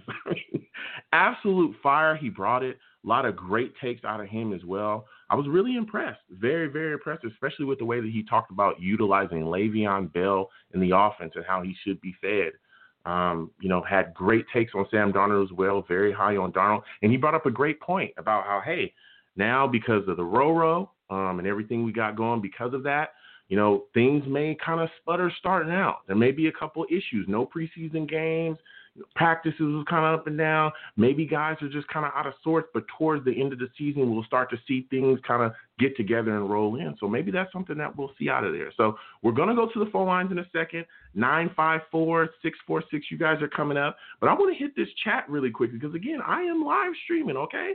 If you're in the chat, all right, and you're, let, you're talking to me, I'm going to talk back, okay? So I'm going up, and just John right now just says, I think the defense is going to be better than last year. Maybe not statistically because Jamal is gone and you won't get those flashy plays, but there's more depth everywhere, especially DB. I mean, that that's a solid take there. You know what I'm saying? Jordan Ash says, My biggest fear of Sam is him becoming shell shocked. I could see that. That's something I talked about uh, last season when he was getting hit a lot. I said, hey, there's two things that usually happen to quarterbacks that take beatings the way he's taking beatings. One is either you get shell shocked and you become wildly inaccurate and you just don't know what's going on. I use Carr with the Texans. Uh, I remember him. He was getting beat up a lot, and he was just never the same QB. He just couldn't get it out of his head. He would start to see ghosts. You talk. We heard about you know Sam Darnold seeing ghosts against the Patriots, and that was one game where he was getting hit from left to right. Another thing that happens to QBs that get hit a lot is they get hurt. Uh, you look at guys like Andrew Luck, I think is a great example of that. The Colts really hung him out to dry. No offensive line, no protection at first. He was taking a lot of hits. You know, they finally got him a guard, but the, the, the injuries and the hits had took so much of a toll on him. What did he do? He said, you know what?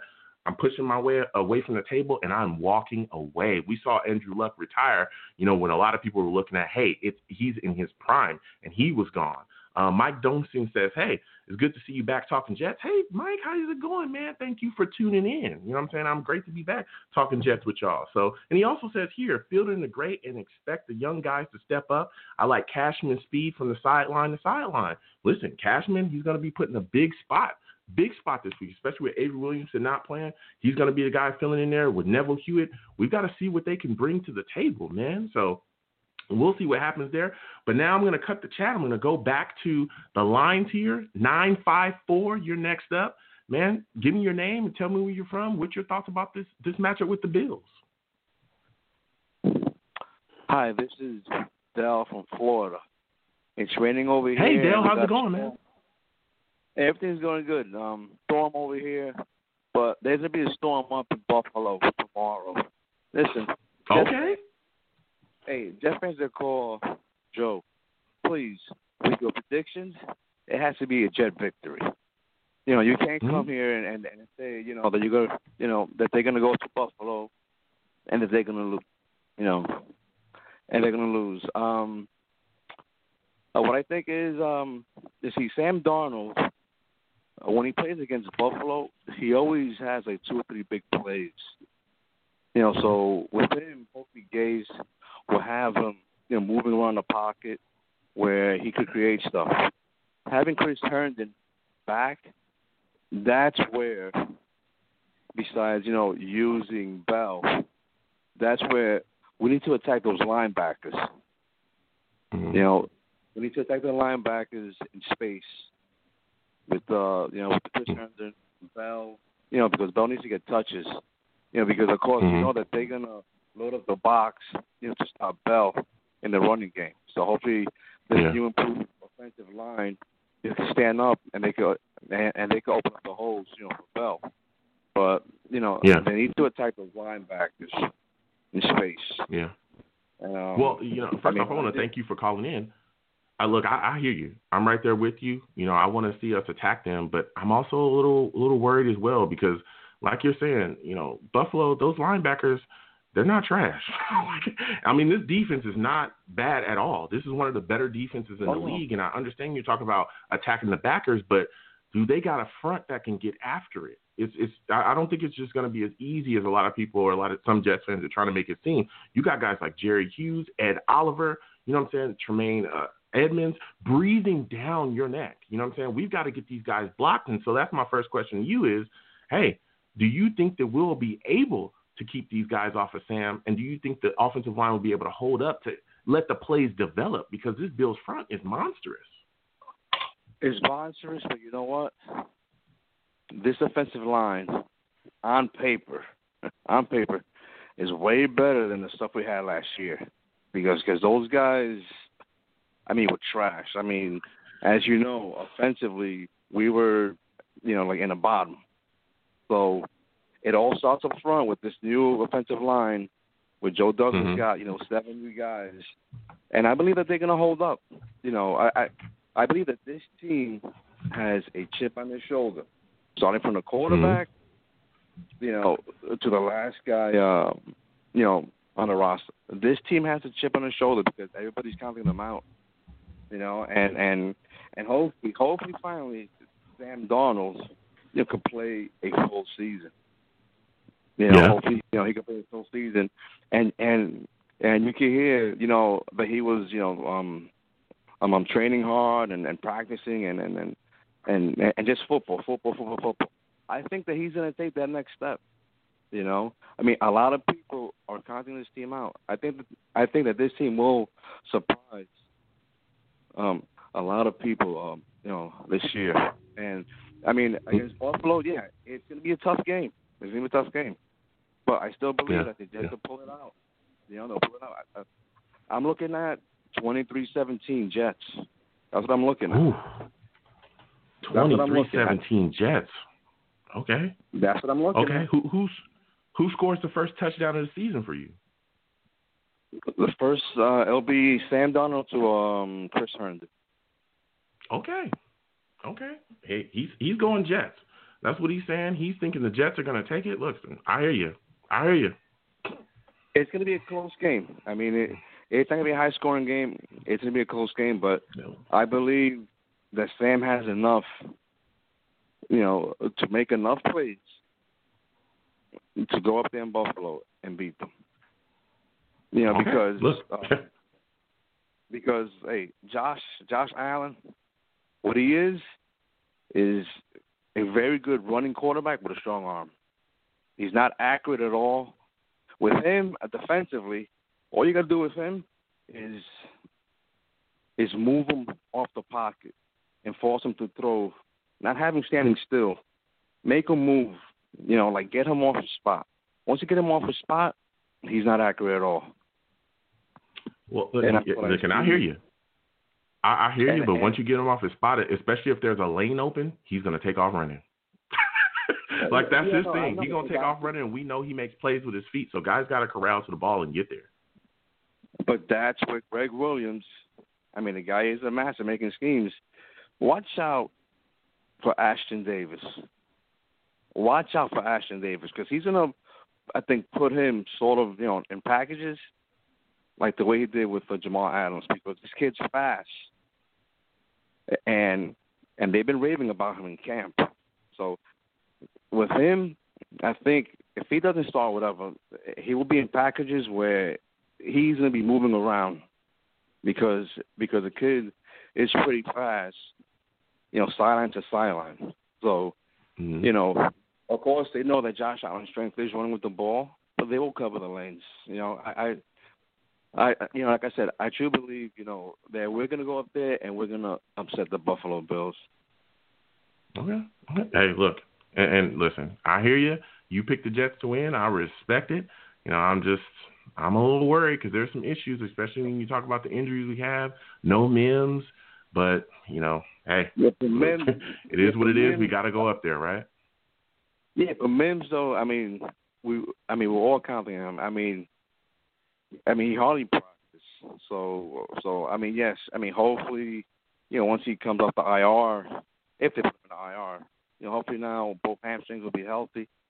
Yeah, but he hasn't practiced, so you know, um, Malone, you know, like he was making plays, you know, like during practice. So it's good that they brought Yeah, him but up, you- you know, because because he has. You got to start wondering though. You, you got to Huh? start wondering. You got to start No, no, wondering, no, no. even with with with with Mims with Mims out, you're so- you you're looking at the offense and you're saying, hey, where's the explosion? That Well, that's the big thing for me is where's the explosion? Who's the guy? Breshad Perryman is Well, he's Perryman. first. He's a journeyman guy, a first round bust.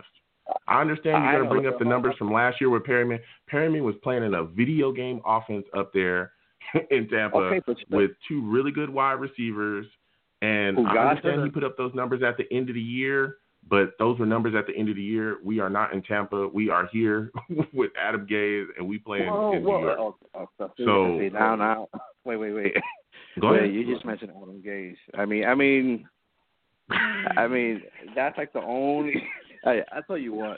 I tell you what. I wait, mean, was that was that the Wait, wait, wait, wait, for you? Wait, wait, hold on a second. I See, now you messed me up, man. Because because I wasn't thinking about Adam Gase, man. I wasn't thinking about him. I sobered you I- up I'll with tell that you one, what. didn't I? Listen, Gase. no, no.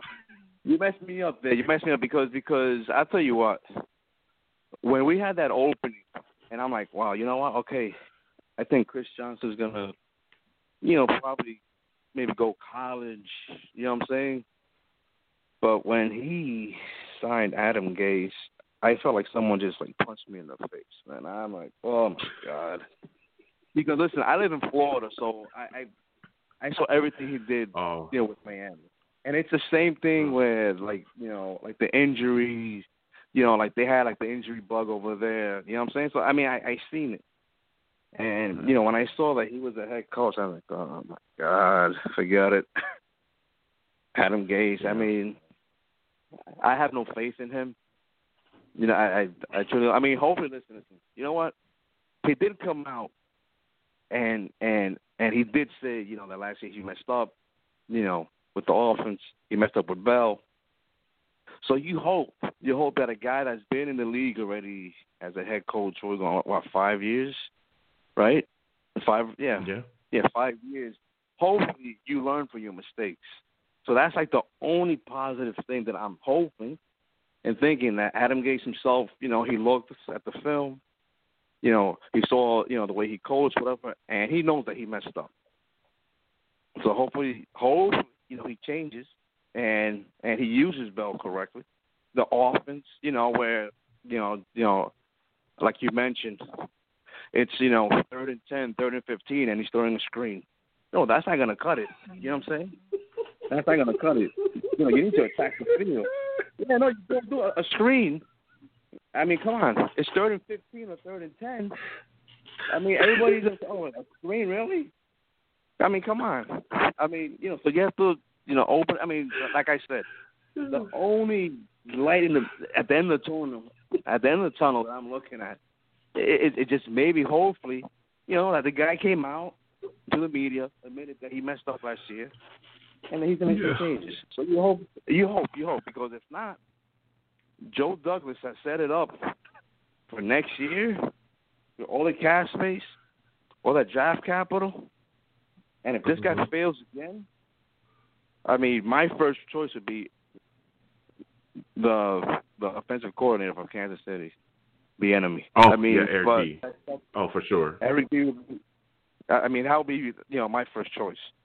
I mean, Mhm. boom, that's it. But well, you know what? It's just, I mean, let's see how this year plays out. I think this team has a chip on the shoulder. I think they're, they're Mhm. you know fired up. You know, um, and um, I mean, I I believe tomorrow they're gonna go. It, it, it's gonna be a close, tough game. The Jets will pull it out. I think Jets will pull it out. Yeah. I think Sam Okay. Darnold Well, will make. Uh, uh, listen, Joe. Sam Darnold will make more plays than Josh Allen. Write that down, bro. Write with, with his arm, absolutely. Yeah, yeah. Well, listen, it was a great call. You brought a lot of fire. You brought a lot of fire, my man, and, and I want to thank you for calling in. I'll go live again. I want to hear from you again, man. I want you to have a good night. All right. You too. You too, right, Joe. have a good Take one. care, man. Same to you, man. Peace. Man, what a call! I tell you what, he was he was all Jets. He was ready to go, and then I brought up ooh Gase. that broke the spell, didn't it? the, the magic word, Gase, and then it was oh my god. you know, but look, I, I understand. You know, a lot of Jets fans have us taking this. I'm gonna wait till the you know towards the end of the show to really give my prediction, but you know, I'm looking at this Bills team, and like I said, this is a team that is definitely going to be competing, you know, to win the division. Uh, for me, in my mind, I'm looking at the situation. I think they're pretty much ahead of a lot of the teams, especially talent wise, uh, and they're really set up to to go far. You know, what I'm saying they really set themselves up well with uh with Josh Allen as well too. They set him up well for success. So. They've they put the weapons around him. I don't think he's very good, but let me tell you, they've given him so many weapons that it's almost like, dude, he's just got to go out there and get it to the right guy, and that's it. like, you know, so, oh man, so we're we're gonna get back to these lines in a second. Six four six, you're gonna be up next. But I want to talk to this chat because again, I am live streaming. I know everyone's listening. Most people are listening on Blog Talk, but I also got my live stream going because I am streaming live on Twitch, YouTube, various platforms. So I'm to get to this chat really quickly, and I'm to go right here to Eddie Deanna. He says, Joe, can't help but feel like both the Bills and now the Fins have passed us in a rebuild. Thoughts? Listen, Eddie, first off, I want to thank you for tuning in, my friend. I hear you. I hear you there, and I'm. I, I can see see your point. When you look at the situation with the Bills, like I just got done talking about the way that they set, you know, Allen up for success, his offense, the things they put around him, in the cheap years, they've really put him in a position to take the franchise, take it a step forward, and compete before they have to really pay him. I mean, they, last year everyone was saying, "Hey, you don't have the weapon, you don't have the number one guy, Cole Beasley, John Brown, good wide receivers, but." Not guys that you can really count on to go to when things break down. You guys don't have a real, like, legitimate weapon. And they said, Oh, really? We're going to invest and go ahead and get Stefon Diggs from the Vikings boom. you know, boom. Because the defense ready to go. Nobody has questions about that defense. It was, hey, in the in in the crutch when you're in the playoffs and you need a guy that you need to go to right now. Does Josh Allen have that guy? And everybody was saying, oh, not really. And they went and got him. And you look at the Fins, the Fins are building. You know, they're coached extremely well. That coach they got over there, I mean, he smacked us once last season as well and almost beat us again, too. If it wasn't for a pass interference call, we would have lost that game too. We would have lost two games to the Dolphins, a team that was a full blown rebuild that was just completely being inspired by a coach that was over there just bringing the fire to all those players and had them hyped up, ready to run through a wall. So, you know, I look at this situation, especially with the Fins with the young QB, I could see what you're saying, man. I, I really, I really feel your your comment there. Um, you know, I'm looking at uh, next guy commenting uses Gene. He says, I'm afraid this game will come down to kickers. I do not trust Ficken. I know there's some Jets fans that kind of feel the same way. His kicking was decent uh, last year, but we'll see what he's bringing. It could come down, especially with as ugly as it's going to be. Supposedly the weather is not going to be very good. It really could be kind of a, a close, muddy, ugly game where it could come down to kickers, and it might be in Ficken's hands. So we'll kind of see how it goes. So I'm going to get right back to these callers, though. 646, we are coming directly to you. State your name and where you're from. Hey, Joe, it's your boy Gangrene David on the line. How's it going, man? What's going on, David, man? Thank you for calling in. How are you doing today? I'm doing fine. You know, I'm just uh, enjoying a nice casual Saturday night after I uh, had a nice lit night last night. But I'm so incredibly excited for be Jet careful, to David. be back. Don't get too lit. Be careful, man. Don't get too lit out there. You know what I'm saying? I know you like to party. I'm Don't get too man. lit. Be careful. Be careful. You know what I'm saying? But what are your thoughts about this game coming up with the Bills, man? Well, I mean, I stated all my preview video yesterday. This is a matchup where you're going up against a very tough Buffalo Bills team that's essentially favored to win the AFC East. They have a very tough defense with a lot of playmakers such as um, Tre'Davious White, Jordan Poyer, Micah Hyde. Um, they also have a really solid front seven that can get to the quarterback. Uh, guys like um, Ed Oliver, Trent Murphy as well, Jerry Hughes, who's been, who I think is one of the more underrated pass rushers in the league. They have some playmakers on the defensive side of the ball and their offense massively upgraded with Stefon Diggs, and it opened up a lot more options for the Buffalo Bills to kind of work with in terms of getting the ball to their playmakers, such as John Brown, Cole Beasley, two very solid wide receivers. You also got a young running back in Devin Singletary. So as of right now, you look at this Buffalo Bills team, they're coming off a phenomenal year, and they're out to make a tough statement this year with a very tough schedule ahead of them for themselves. So going into the Jets side of things, um, it's almost a similar scenario to last year where I think it could be a very defensive game in my opinion, but I think you, it could come down to the point where like the Bills maybe have a touchdown to kind of seal things off. So the Jets are going to have to do a lot in this game. They got hit with the injury bug. Um, Denzel Mims is out. That is devastating. Avery Williamson's also out with uh, with an injury as well. So now it gives the Bills opportunities to run up the middle with uh, Singletary. So Yeah. I think going into this game, if you're a Jet fan, you're going to have to hope to God that the offense can come out guns a blazing. I think that's definitely going to be key to the game. You're going to have to get the run game involved as best as you possibly can. Le'Veon Bell has to play a very, very critical role because he is right now the best uh, offensive weapon you've got. Um, you also got to protect, protect, protect. I mean, we've been barking for this since 2018, but with the new offensive line, now they're being put to the test. So you got to see how they gel together against this front four. And then on the defense side of the ball, you got to win the turnover battle, and please, you got to score off the turnovers because you go back to last Yeah. year's uh, 16-point choke job. The Jets failed to score off the four turnovers that they had. They only had six points off four turnovers. Any, Yep. You knew Oh. any sort of shot that would. That's how you would lose the game. Any team like the Jets, of course, would lose a game after forcing four turnovers because they failed to take advantage of those turnovers and score off of them. So those are just my Yeah. raw keys to the game. There's so much more. Yeah, there there is, and you're already bringing a fire there, David. But I want to get your thoughts on this because you talked about protection. What are your thoughts about Becton though? Because I'm I'm kind of a guy. Look, I understand he's extremely talented. You know, he's a big physical guy, but again, he's a rookie. He's got to get used to the speed of the game. But because of the conditions that we're in, no preseason games, so it's just immediately straight to the Bills with a stout front. We talked about Ed Oliver and all the other guys they have up front. Are you concerned about him going into this game? And are you worried that he might kind of struggle against this Bills in their front because they're going to absolutely bring it at him? Well, Ed Oliver is a defensive tackle, I believe. So they're probably going to line up Ed Oliver on the inside. So I don't really see him matching Well, they with move him uh, around. They might. They move him around a lot. I, I don't know. I kind of see more Jerry Hughes and guys like um, um, Trent Murphy playing off the edge, but that doesn't matter. In terms of Mekhi Becton, um, I when we drafted him, I kind of got ripped a little bit because I wanted Tristan Wirfs, and I thought that was a safer pick. And I'm not saying that I hated the Mekhi Becton pick. It's just that it wasn't my first choice because this is a player that's got a boom or bust um, note written all over him because the, the guy is huge. He's massive and he is incredibly physical. You cannot teach that kind of strength to anybody. But you look at his uh, days back in Louisville, he played in a very quick pass offense kind of type. So um, now you're wondering um, how could that maybe benefit his play style if you're Adam Gase. You know, are you going to run a similar kind of style to kind of benefit his game? But this is a player, like I said, he is pissed off a little bit in terms of leverage, technique, and footwork. Because when you go to the NFL, you go to these edge rushers; they're incredibly all around. They can they can move right past you with their swim moves, their spin moves, or even their bull rushes. Bull rush may not be too much of a problem. It's more of the swim or spin moves that can kind of test his leverage and his technique a little bit as a blocker.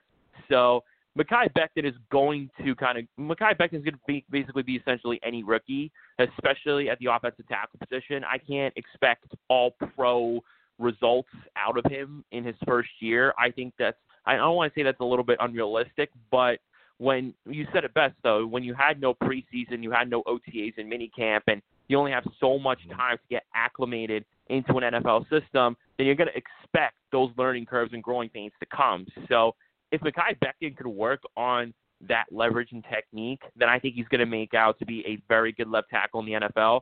He's also got to cut down on mm-hmm. the weight. Even weight was definitely an issue, but it looks like he's been doing that as well. So you kind of look at his performance around training camp. He did have a little bit of questionable moments there where Jordan Jenkins went right past him. Quinnen Williams, I think, also went right past him on a play as well. So I think Becton's got a bit to work on, but if he does, I think he can be a very good left tackle in the NFL. Yeah, you know, I, I'm looking to see, you know, what he does this year because my thing is he's going to be tested all year. I brought it up earlier. We have a host of teams with really good pass rushers, and he's going to face a lot of them. You know, KC with with Chris Jones and uh, Frank Clark, I think is still there. Uh, you know, we're we're also going to play other. Seahawks have guys that can get after it. We play, you know, just various. The Niners. We got the Niners coming up uh, sometime this year as well, I believe. So he's going to be tested all throughout this year. He's going to see a lot of different guys. Go ahead. We play the Niners in the second week of the season. Yeah, yeah. So I mean, it's it's it's it's it's going to be crazy, but just staying with the offense because you talked about the guys up front. You talked about Le'Veon Bell and getting him the ball, and one of the guys, if not the guy, that is in the most control of that is Adam Gase. Man, uh, we've had a lot of callers tonight. You know, some have been really up and down about how they feel about Gase. What are your expectations for him coming into this season? Well, I mean, you got to step up. I mean, there's no Gase. I mean, you're in your second year with the Jets. Um, you have a third year quarterback. You have an all pro running back. Um, it is your mm-hmm. job as an as an offensive guru, quote unquote, to maximize the talent of your players. And the Jets fans and other fans really aren't confident in this guy is because he's failed to do that for years. Especially you go back to the Miami Dolphins, all the talent that he that was under his regime actually excelled in other systems when he was gone. So you look at you look at how he's supposed to use Le'Veon Bell, and I said it earlier. Le'Veon Bell is expected to have a very critical role in this offense because he's the best player on your offense right now. And all the headlines are going to come out in terms of how Adam Gase and Le'Veon Bell are not on the same page. They have a very bitter relationship, and Adam Gase didn't want him, yada yada yada, etc. So mm-hmm. I think if you're if you're a Jet fan, you're wondering, can Adam Gase and Le'Veon Bell finally get on the same page? I think that's going to be a very very huge key for this because if Le'Veon Bell is heavily misused again, then we could be in major trouble. This is an all-pro running yeah. back who, in my opinion, is still so he's still got that all-pro caliber in him. He did have a little bit of a down year last year, but he's motivated. He's slimmed down. He's got a lot of muscle. He's in the best shape of his life, and he's ready to go out there and make a statement. And if Adam Gase isn't going to let him take advantage of that, then I don't know what else to say, really. I mean, it, this is just a yeah. coach I really just can't maximize the talent of an all-pro running back. Yeah, I mean, uh, you you said it all right there. I mean, the fact that you have a guy that is as talented as Le'Veon is, and you can't, you know, you couldn't find a way to really get the ball in his hands last year, or you just refused to at times. We saw that where he, there was a time where he gave Bilal Powell more carries at one point than he was giving Le'Veon Bell, and it was like, what is going on here? But my biggest thing for Adam Gase as well is adjustments he needs to not. I, I get the utilization of, of personnel. I, I, get that. That's definitely not one of his strong points.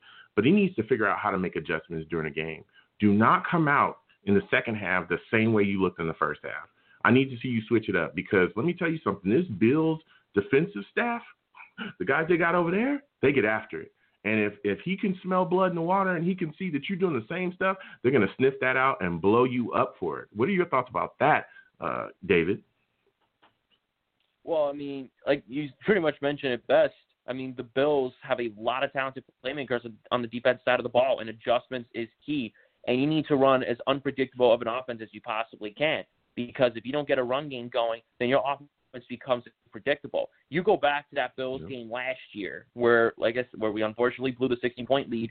The offense was incredibly, and you look at that Bills front seven, they were tipping a lot of passes that's another concern that I have going into this game is that you're going to get passes tipped, you're going to get Sam Darnold rattled, and it's good, Yeah. and it's and it's going to get Adam Gase nervous in his shoes, and before you know it, he's going to start getting desperate, and he's going to start making uh, he's going to start making decisions out of his ass instead of his head. So Yeah. that's that is, that is a huge concern going again going with this defense there. Yeah, it, it is, and it, it's a big concern with me. And so I'm going to touch on the defense with you as well. Uh, how concerned are you about the secondary going up against Stefon Diggs? These corners are going to be tested. Do you think they'll be able to slow him down and stop him? Well, I mean, I mean, right now you look at the secondary. Um, Pierre Desir, I think he's he was coming off an injury a little bit, so you're gonna have to see if he can actually be healthy. I mean, I know this is a cornerback who really matched up well with DeAndre Hopkins uh, throughout his time with Indianapolis at certain points. Um, and he had a very solid 2018 before- having a down 2019 year. So you you here to be your number one cornerback. And if you're going to line up, if you're going to match up, match him up with Stefon Diggs most of the game, then you're going to have to wonder, you know, can um, Desir actually utilize his man-to-man coverage skills to keep up with Diggs? Because Diggs is a very speedy wide receiver that can create separation. That's the thing there. Uh, the second thing, I mean, Brown and Beasley are another shifty, speedy guys that get open over the middle. So if I'm Gregg Williams, you know, about his zone coverage, drop the linebackers back a bit, you know, kind of actually uh, bait Josh Allen a little bit into making uh, into making certain decisions that can force turnovers because that's that's part of the reason how he for, forced those four turnovers. Two of them came off uh, incredibly bad decisions by Josh Allen. So I think if I'm Gregg Williams, I think you definitely could use your linebackers too. You know, dropping back into coverage too, um, and you're gonna have to rely on your front four to kind of you know generate some sort of pressure and um, you know maybe kind of create a small pocket for Josh Allen. Yeah, yeah. And this has been a phenomenal call with you, David. So my last question for you is going to be, what is your prediction for the game, man? Give me a score. I'm going to say 27-13 Buffalo. Mm, 27-13 Buffalo. Hey, you said it. Listen, David, man, it's been phenomenal. This was a great call from you. Loved hearing from you, man. I hope when I stream next time, when I go up, man, I need to hear from you again, man. It's always great to talk Jets with you. Well, absolutely. Feelings mutual. You know, I got to have you back on a live stream of mine. Hopefully, Adam Gase Mm. doesn't take over your computer next time. But uh, you know, definitely. Yeah, man, he uh, tried to get me out of there, man. But before I let you go, I go know. ahead and give out to your, your social media and all your, you know, your platform and stuff like that. Everything you're doing on YouTube because you're doing a lot of good stuff. I appreciate that. Well, uh, I am on social media. I am on YouTube. I am Gangrene David on YouTube. Um, I um, I do a lot of Jet content myself. I will be going live for the Jet Bill game tomorrow, so that's definitely going to be some fun. Um, you can follow me on Twitter at gangreenedavid1 You can follow me on TikTok at gangreenedavid1 and uh, you know I definitely respond to all you guys. So that's pretty much that. So if you guys want to check out my videos as well, um, definitely check them out. You wouldn't be disappointed.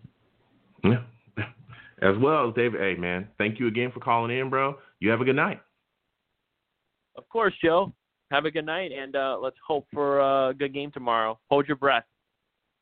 Yeah, absolutely, man. You have a good one.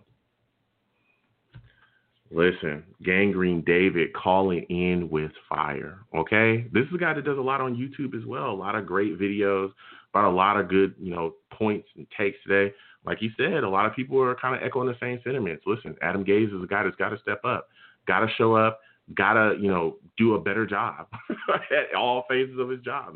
The offense has got to be better. He's got to be a better coach. He's got to utilize offensive personnel better. He's got to uh, be able to adjust. He's got to come in and put together a game plan that's really going to kind of put the Bills on their heels a little bit and not get predictable. He's got to do all those things.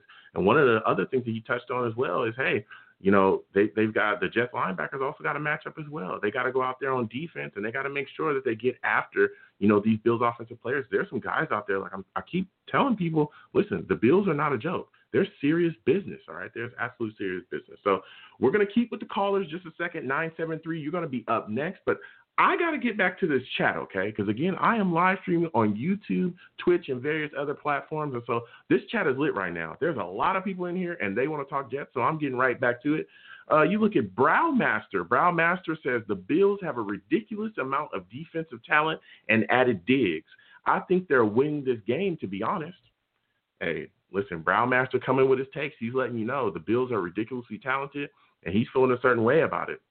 Eugene's says, "Hey, coaches make adjustments. Period. That's a, that's a fact, Gene. That's an absolute fact. Good coaches make adjustments. They don't just sit around and just let things happen and just not do anything about them. You've got to see something's going on out there. You make an adjustment so that you don't lose. I, we all hate the Patriots. We talk about it constantly. Guess what? the Patriots make adjustments. That's been their calling card for forever. That's literally how they won Super Bowls. They come out, they look one way, they go in, they come out in the second quarter, they look completely different. They go in, they come out in the third quarter, they look completely different than they did in the first and the second, and they come out in the fourth and they just put you away. That's literally the Patriot way. That's literally the Patriot way, you know what I'm saying? So we have to make adjustments. If we're trying to win games, if we're trying to do things in this league, if we're trying to take a step forward, you've got to adjust. If you don't if you can't adjust in this league, you're dead in the water. TJ Decker in the chat says, but can Allen actually connect with Diggs? You know, look, he said he remember he threw a fit when Cousins was throwing not throwing him the ball. Listen, can Allen actually connect with Diggs? You know, Diggs is a great wide receiver. We'll see that connection. Allen is, you know, inaccurate, but I think that Diggs is one hell of a wide receiver, and he's going to find a way to get open. So TJ also says, Joe, love what you're doing, man. Stay on the grind, bro. Thank you again, TJ, for for for watching, man. Thank you for the love. Thank you for the kind words, man. I'm gonna keep doing what I do. So thank you again, man. So now we're gonna go back to the calls. You know what I'm saying? Chat, keep doing your thing, but I gotta get back to these calls because I gotta talk to the people. So next caller coming up, nine seven three. It is your time. Give me your name and where you're from. How do you do, sir? Hey, how's it going, man? Where are you from? What's your name? Um, Louis from New Jersey. Okay, Louis, man, how's everything going? What are your thoughts on this matchup with the Jets and the Bills, bro? Hmm, division rivalry. What a way to start the season. Well, mm-hmm. Buffalo has a lot of weapons, but the Jets, I saw, you know, a lot of improvement over from last season in the second half. So I think they got something to build on. You know, as long as you know Gase can become, you know, more of a better coach, like they said, because you know he has, you know, he has to make some adjustments. Um, you know, and of course our starter, you know, but if he doesn't do well this season, you know, I think he's going to be his way out. Of course, talking about Sammy, you know, he he had a little bit of rough spots in the first half of the season, you know, with uh, the battle with mono, and then claiming he saw mm-hmm. a ghost, which I think was directly from the mono, because I think he was hallucinating.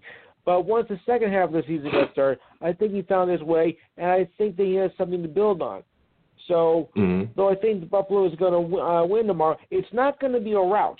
I mean, I think the Jets are going to make it a very competitive game. These teams, these teams know each other uh, all too well. They know their strategies. They they they can feel each other. Uh, not literally, of course, but you know, in a football sense. So I think it's going to yeah, be a highly it. competitive game.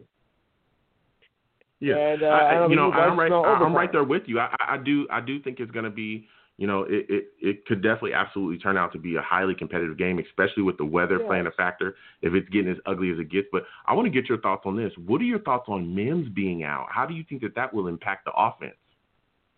When you have a star player, you have a star in your offense that could be out. Uh, that could that could be a factor. I don't think it's going to do much damage, but it might it might cause a little bit of a, a problem in the game. But I think the Jets will work through that. I think our yeah. biggest problem is we need to find a safety because where our safety left, that was a that was a big problem. But you know he yeah. has problems yep. with games and whatnot. Like, okay, if you don't want to be here, fine, go to the West Coast. You're you're, you're their problem now, buddy. See you. Yeah, yeah. You look. I, I know everybody loves Jamal Adams, but also. Yeah, yeah, well, I mean, we got Marcus Maye. He's a guy that I think can step up and step in. He's he's got definitely got to show up and stay healthy this season, which I think the the health thing has kind of been overblown with him. He's been here three seasons. Oh, yeah. He's been healthy two seasons. He's only missed you know a, a, a, bit of time or a lot of time, excuse me, in one season. So I think the health thing mm-hmm. is kind of overblown with him a little bit.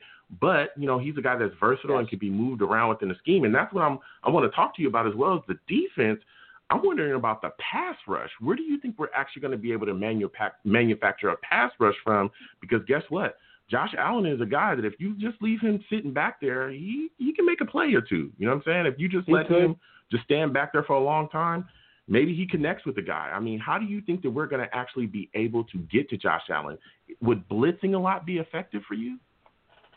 Uh, it could be because you know I think our I think our weak spot was our defense last year. So if we can work on that, you know I think we're gonna have a much e- we're have a much easier time uh, over the course of the season because our defense was Yeah. a little shabby uh, last year.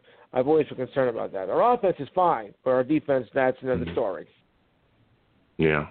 Yeah, look, I hear Yeah. you. First off, I, I want to thank you for calling in, man. But so my final my question pleasure. for you is, what is your final prediction for the Jets versus Bills, man? Give me a score and give me the winner.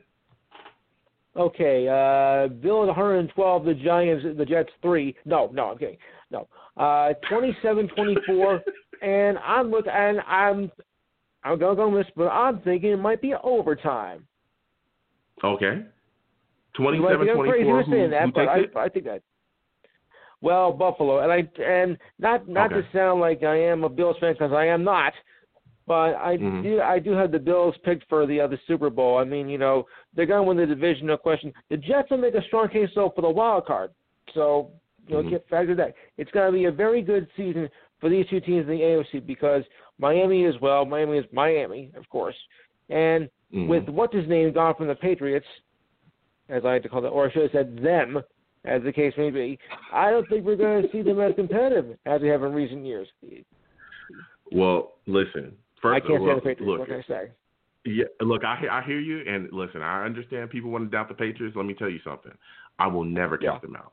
I don't until Belichick Yeah. is gone. Until that whole everybody that is involved that has ever been involved with what they put together is gone. I will never count them out. I feel like every single Yeah. season people say the same thing about the Patriots. No matter what talent is there, they're not going to win. They're not going to the playoffs. They won't do this. They won't do that. And then next thing you know, what happens? The end of the season, they're in the Super Bowl. Yeah, or they're one game out of the Super Bowl, or you know what I'm saying, a play away, and it's like, whoa, what was all these predictions from earlier in the season when they weren't supposed to be anywhere, and boom, they're here. Listen, they're too well coached. Yeah. You know, they scout too well. They're they're they're just they do things so well. They they understand the business of football better than any damn near any football team in the league. They just get it. So I hate the Patriots, Yeah. but I've I've learned quite a bit from them just watching the way that they do business, and I will never count them out. But again, man, I want to thank you for calling in. It was a great Mm. call, man. Listen, when I go live stream next time, I definitely want to hear from you, man. Thank you so much. For Well, hold in. on before you before you go. There is one thing I want to mention. Okay. Um, I have a, I have a show of my own actually. Um, it comes on before Oh, yours on on Yeah. Saturdays. It's called the it's called the Enhanced Sports Show. Uh, doesn't Oh. cost you anything in your mind. Um, we're on. I'm on Saturdays five to seven p.m. Uh, East Coast time. The number to call is 512-543-4662. Number again is 512-543-4662. And we handle mm, almost everything in the world of sports, including the NFL. All right. Well, thank you so much again for calling in, man. You have a good night. Thank you. Whew, what a great call, man. He came in, he brought his fire as well. Had a lot coming. He talked about a lot of different things, particularly around the league.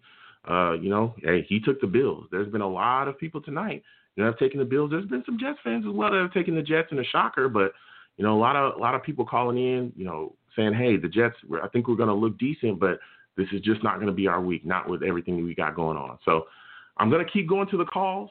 Uh, you know what I'm saying? We got some time left here, but I'm gonna I'm gonna hit this chat as well. I'm not gonna enjoy I'm not gonna ignore my guys in the chat, you know what I'm saying? So I'm gonna get to the chat really quickly.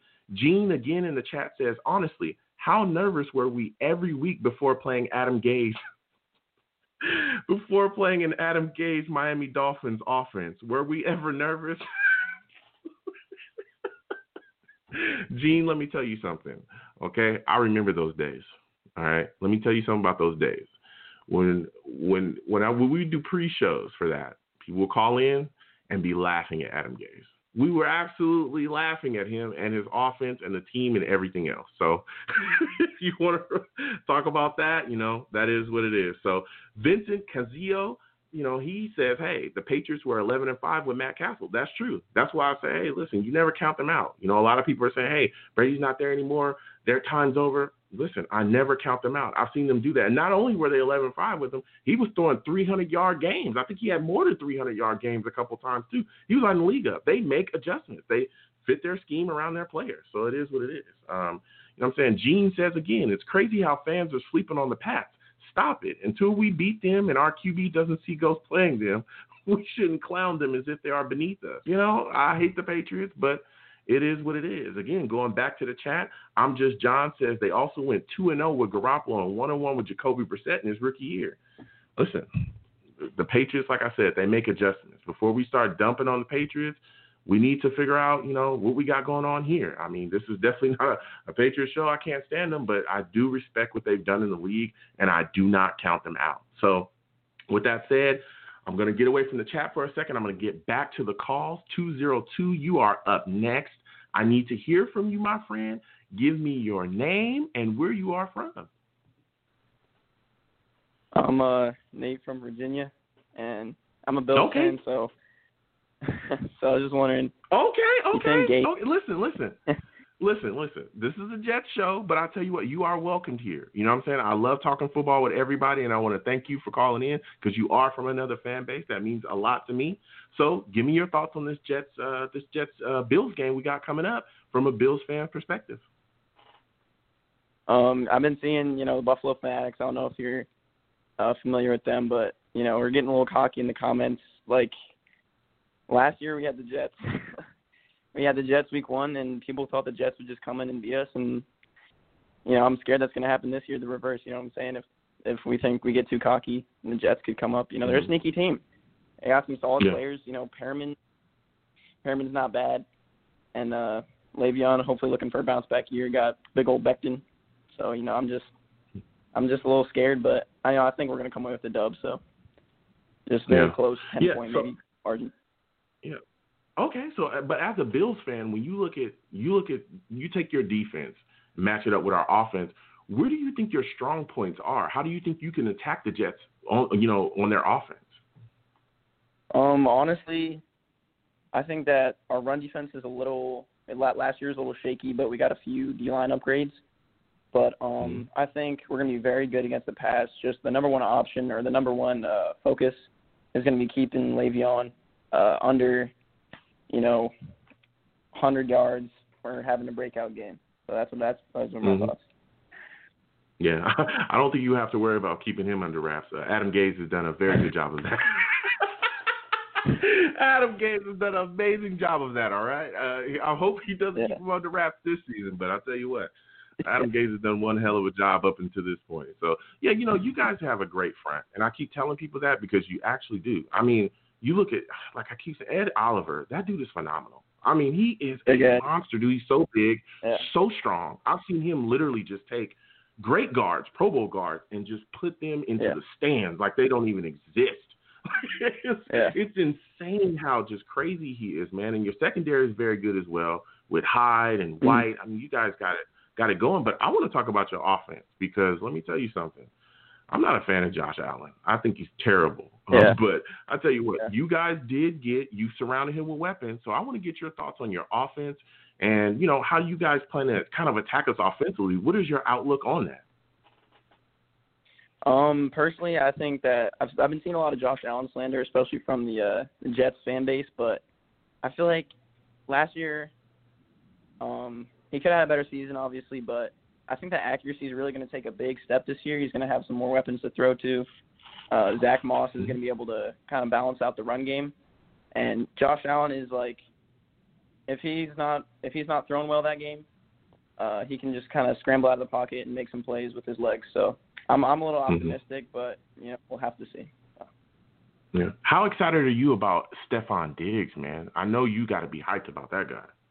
Yeah, I'm pumped. I'm I'm very excited because uh, if John Brown, all due respect to John Brown, you know he's no Stefon Diggs. So if he can get over a thousand yards with Josh Allen, you know not be, not being very accurate, then I think Stefon Diggs can have an amazing season this year. Yeah. No, look, I mean, you guys, like you said, you guys got one heck of a team, man. You guys are really doing your thing over there.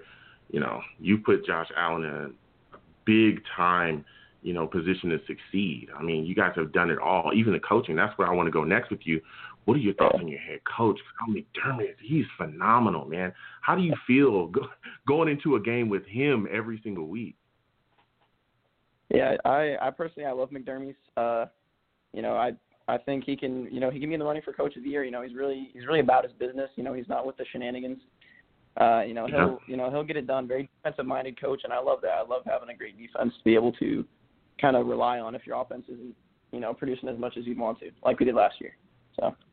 Yeah, yeah. I like you know, man. I'll tell you what, McDermott, that guy. Whew, he's phenomenal. He's one of the better coaches in the yeah. league. I, I, like you said, I, I could see I could see him getting coach of the year depending on you know how things pan out with the Bills. But like you said, he's no nonsense. He's a guy that comes in, he schemes well, he's very well researched. I mean, that you could tell this guy really puts it together, and he finds holes in whatever it is that you do, and he yeah. exploits them. So, you know, he does his thing. So, my last question for you is, what is your prediction for the Jets Bills game, man? How do you see it going? Prediction: I think it's gonna start off slow. I think it's gonna be a very defensive-minded game, but I think you know the Bills are gonna eventually, you know, find our stride. You know, I'm a little biased, obviously, but I'm going to go ahead and say 21-10 Bills. Okay. 21-10 Bills. Okay. It, it is. Yeah. It is. Again, man, I want to thank you for calling in, man. It's all love. I know you're not a Jets fan. Hopefully, maybe one day yeah. we can convert you. You know what I'm saying? Maybe you'll start seeing the green, you know, and start thinking, hey, maybe that's a jersey I want to put on. You know what I mean? But, you know, no pressure. No yeah. pressure. But I want to, I want to, again, I want to thank you for calling in. I want you to keep calling in, please, when I live stream. Uh, you know, when I when I do my show, man, I love hearing from you. Um, thank you for calling in again, man. Yeah, no problem. It was a pleasure. All right. You have a good night, bro. All right, you too. Hey, listen. Actual Bills fan called in. That's crazy. You know what I'm saying? That's crazy. Heck of a caller. Came in, great Bills fan, lots of knowledge. Uh, he brought a lot of fire as well too. Talked about McDermott, you know, the way that he felt about McDermott. That guy's a great coach. McDermott's a great coach, and I know a lot of Bills fans are very happy to have him there. Hell of a schemer. This guy knows what he's doing. But he also talked about Josh Allen. He kept it kept it pretty real. He talked about hey, last season didn't play as well as some might have wanted him to, but this season with the weapons and things he got around him, hopefully he can play better. You know what I'm saying? So I'm not I'm not sold on Josh Allen, but I tell you what, the weapons that they put around him, what they've surrounded him with, it's going to be hard for him to fail. it's going to be pretty hard for him to fail. So with the show, you know, kind of closing up, uh, I know everybody wants my prediction. It is prediction time.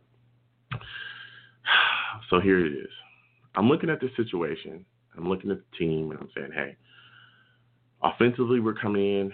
Again, we're banged up. The offensive line, still a question mark. I know we got Connor McGovern. I'm excited about Becton, but I'm still wondering can they protect Sam? I look at the wide receiver position. I say to myself, Mims was the guy I was excited about. You know, I was really happy to get him in the second round. It's looking like, I mean, he's not going to play this week, but it's looking like he might miss more time than just this week. Um, they're talking about, you know, possibly, I know Gase was talking about exploring maybe putting him on IR. So that is not something I want to hear. He could be missing multiple weeks. Um, but I'm looking at this offense and I'm saying, this is Adam Gase's show. He's got to show me that he can dial it up. I need to see him make an adjustment to the personnel that we have out there. Listen, if, you know, if we don't have the guys because they're banged up and hurt, listen, you got to adjust your scheme. We need to see two tight end sets. We need to see, you know, formations with two backs on the field where you get Le'Veon the ball. You know, we need to see you change things up, Gase. We need to see you step up. I look at the defensive side of the ball, especially when we match up with the Bills. And I'm saying, I'm worried about Stefon Diggs. I'm worried about that matchup. I'm worried about how, you know, how we're going to try to bracket him. Do we double him? What do you do? Then the other, you know, problem starts. Well, how do you get pressure on Josh Allen? Do you blitz? Um, you know, if you don't blitz, then what do you do? Do you spy him? Because he'll take off. He'll use his feet. You know, I call him a glorified running back for a reason. Because that boy does run a lot. um, you know what I'm saying? So if you don't find, you know, a way to kind of wrangle him down and handle him, you'll have a long, long day with him. So you got to find some way to keep him in that pocket. So I look at the situation with him and I'm just saying to myself, man, defensively, I'm a little bit worried too. Um, because if, if you blitz, you can get burned. Uh, and if you don't blitz, you can still get burned because you can run. Um, you know, so I look at this situation, man, and I'm going to go 14 23, 14 23 Bills. I'm going to say 14 23 Bills. I, I think we're gonna fight. I think it's gonna be a tough game. Weather probably is gonna play a factor. It's gonna be ugly, but man, I just it, it's just really tough for me to to to pick the Jets right now because of how banged up we are offensively and my uncertainty with with Gase. my uncertainty with Adam Gase and just how he how he's going to be able to coach against this team and can he make adjustments? It's just like it's just too much there. Um, but what I don't want to see is I don't want to see uh, I don't want to see Sam get beat up. I know that. I know that the protection has got to be there for Sam Darnold because let me tell you something. If you don't protect him against the Bills, they would decapitate Sam. They may he might not he might not see the rest of the season. you might not have to worry about that. So, you know, that's my take. I'm giving it, you know, 14, 23 Bills. It is what it is. So, with the closing of the show, listen, I am the man of the people. I am here for the people. Let me shamelessly promote my Facebook page. Everyone go on Facebook, search Long Beach Joe. Like that page, my content's up there. Go ahead and give it a listen. Message me, I'll message you right back, okay? Also, give me some feedback. I love going back and forth with folks about what I do here on Long Beach Joe Show. Listen, I'm also on Twitter as well, okay? At the Long Beach Joe. I'm also on Twitter as well at Young YoungJ00. Those two Twitter handles you can talk to me at. Listen, hit me up. You want to troll me in the comments, no issues. I am the troll that lives under the bridge, and I will have my Darnold jersey on, okay? I keep it on at all times, I mean, except for today, all right? But I keep it on, you know what I'm saying? You know, so listen, no matter what anyone says, no matter how anyone feels, when you go on YouTube, I'm on YouTube as well at Long Beach Joe Jets. Okay, I'm there. I have a host of other channels as well. So please go over there, check out my content. Please subscribe. Please comment. I love going back and forth with people in the comments as well. You want to troll me over there? No issues. I will troll you right back. And as always, people, listen, when you see me in person, okay, I know the Roros going around, so won't be at a game this year, but there will be a time when you will see me eventually. When you see me in person, it is arms out, chest open, free hugs for everyone, baby. Free hugs, okay? They don't cost you anything. They're completely free, okay? Even virtual hugs, I'm live streaming. You know what I'm saying? The hugs are virtual, all right? So, again, I want to thank you folks for listening. You folks have a good one. Peace.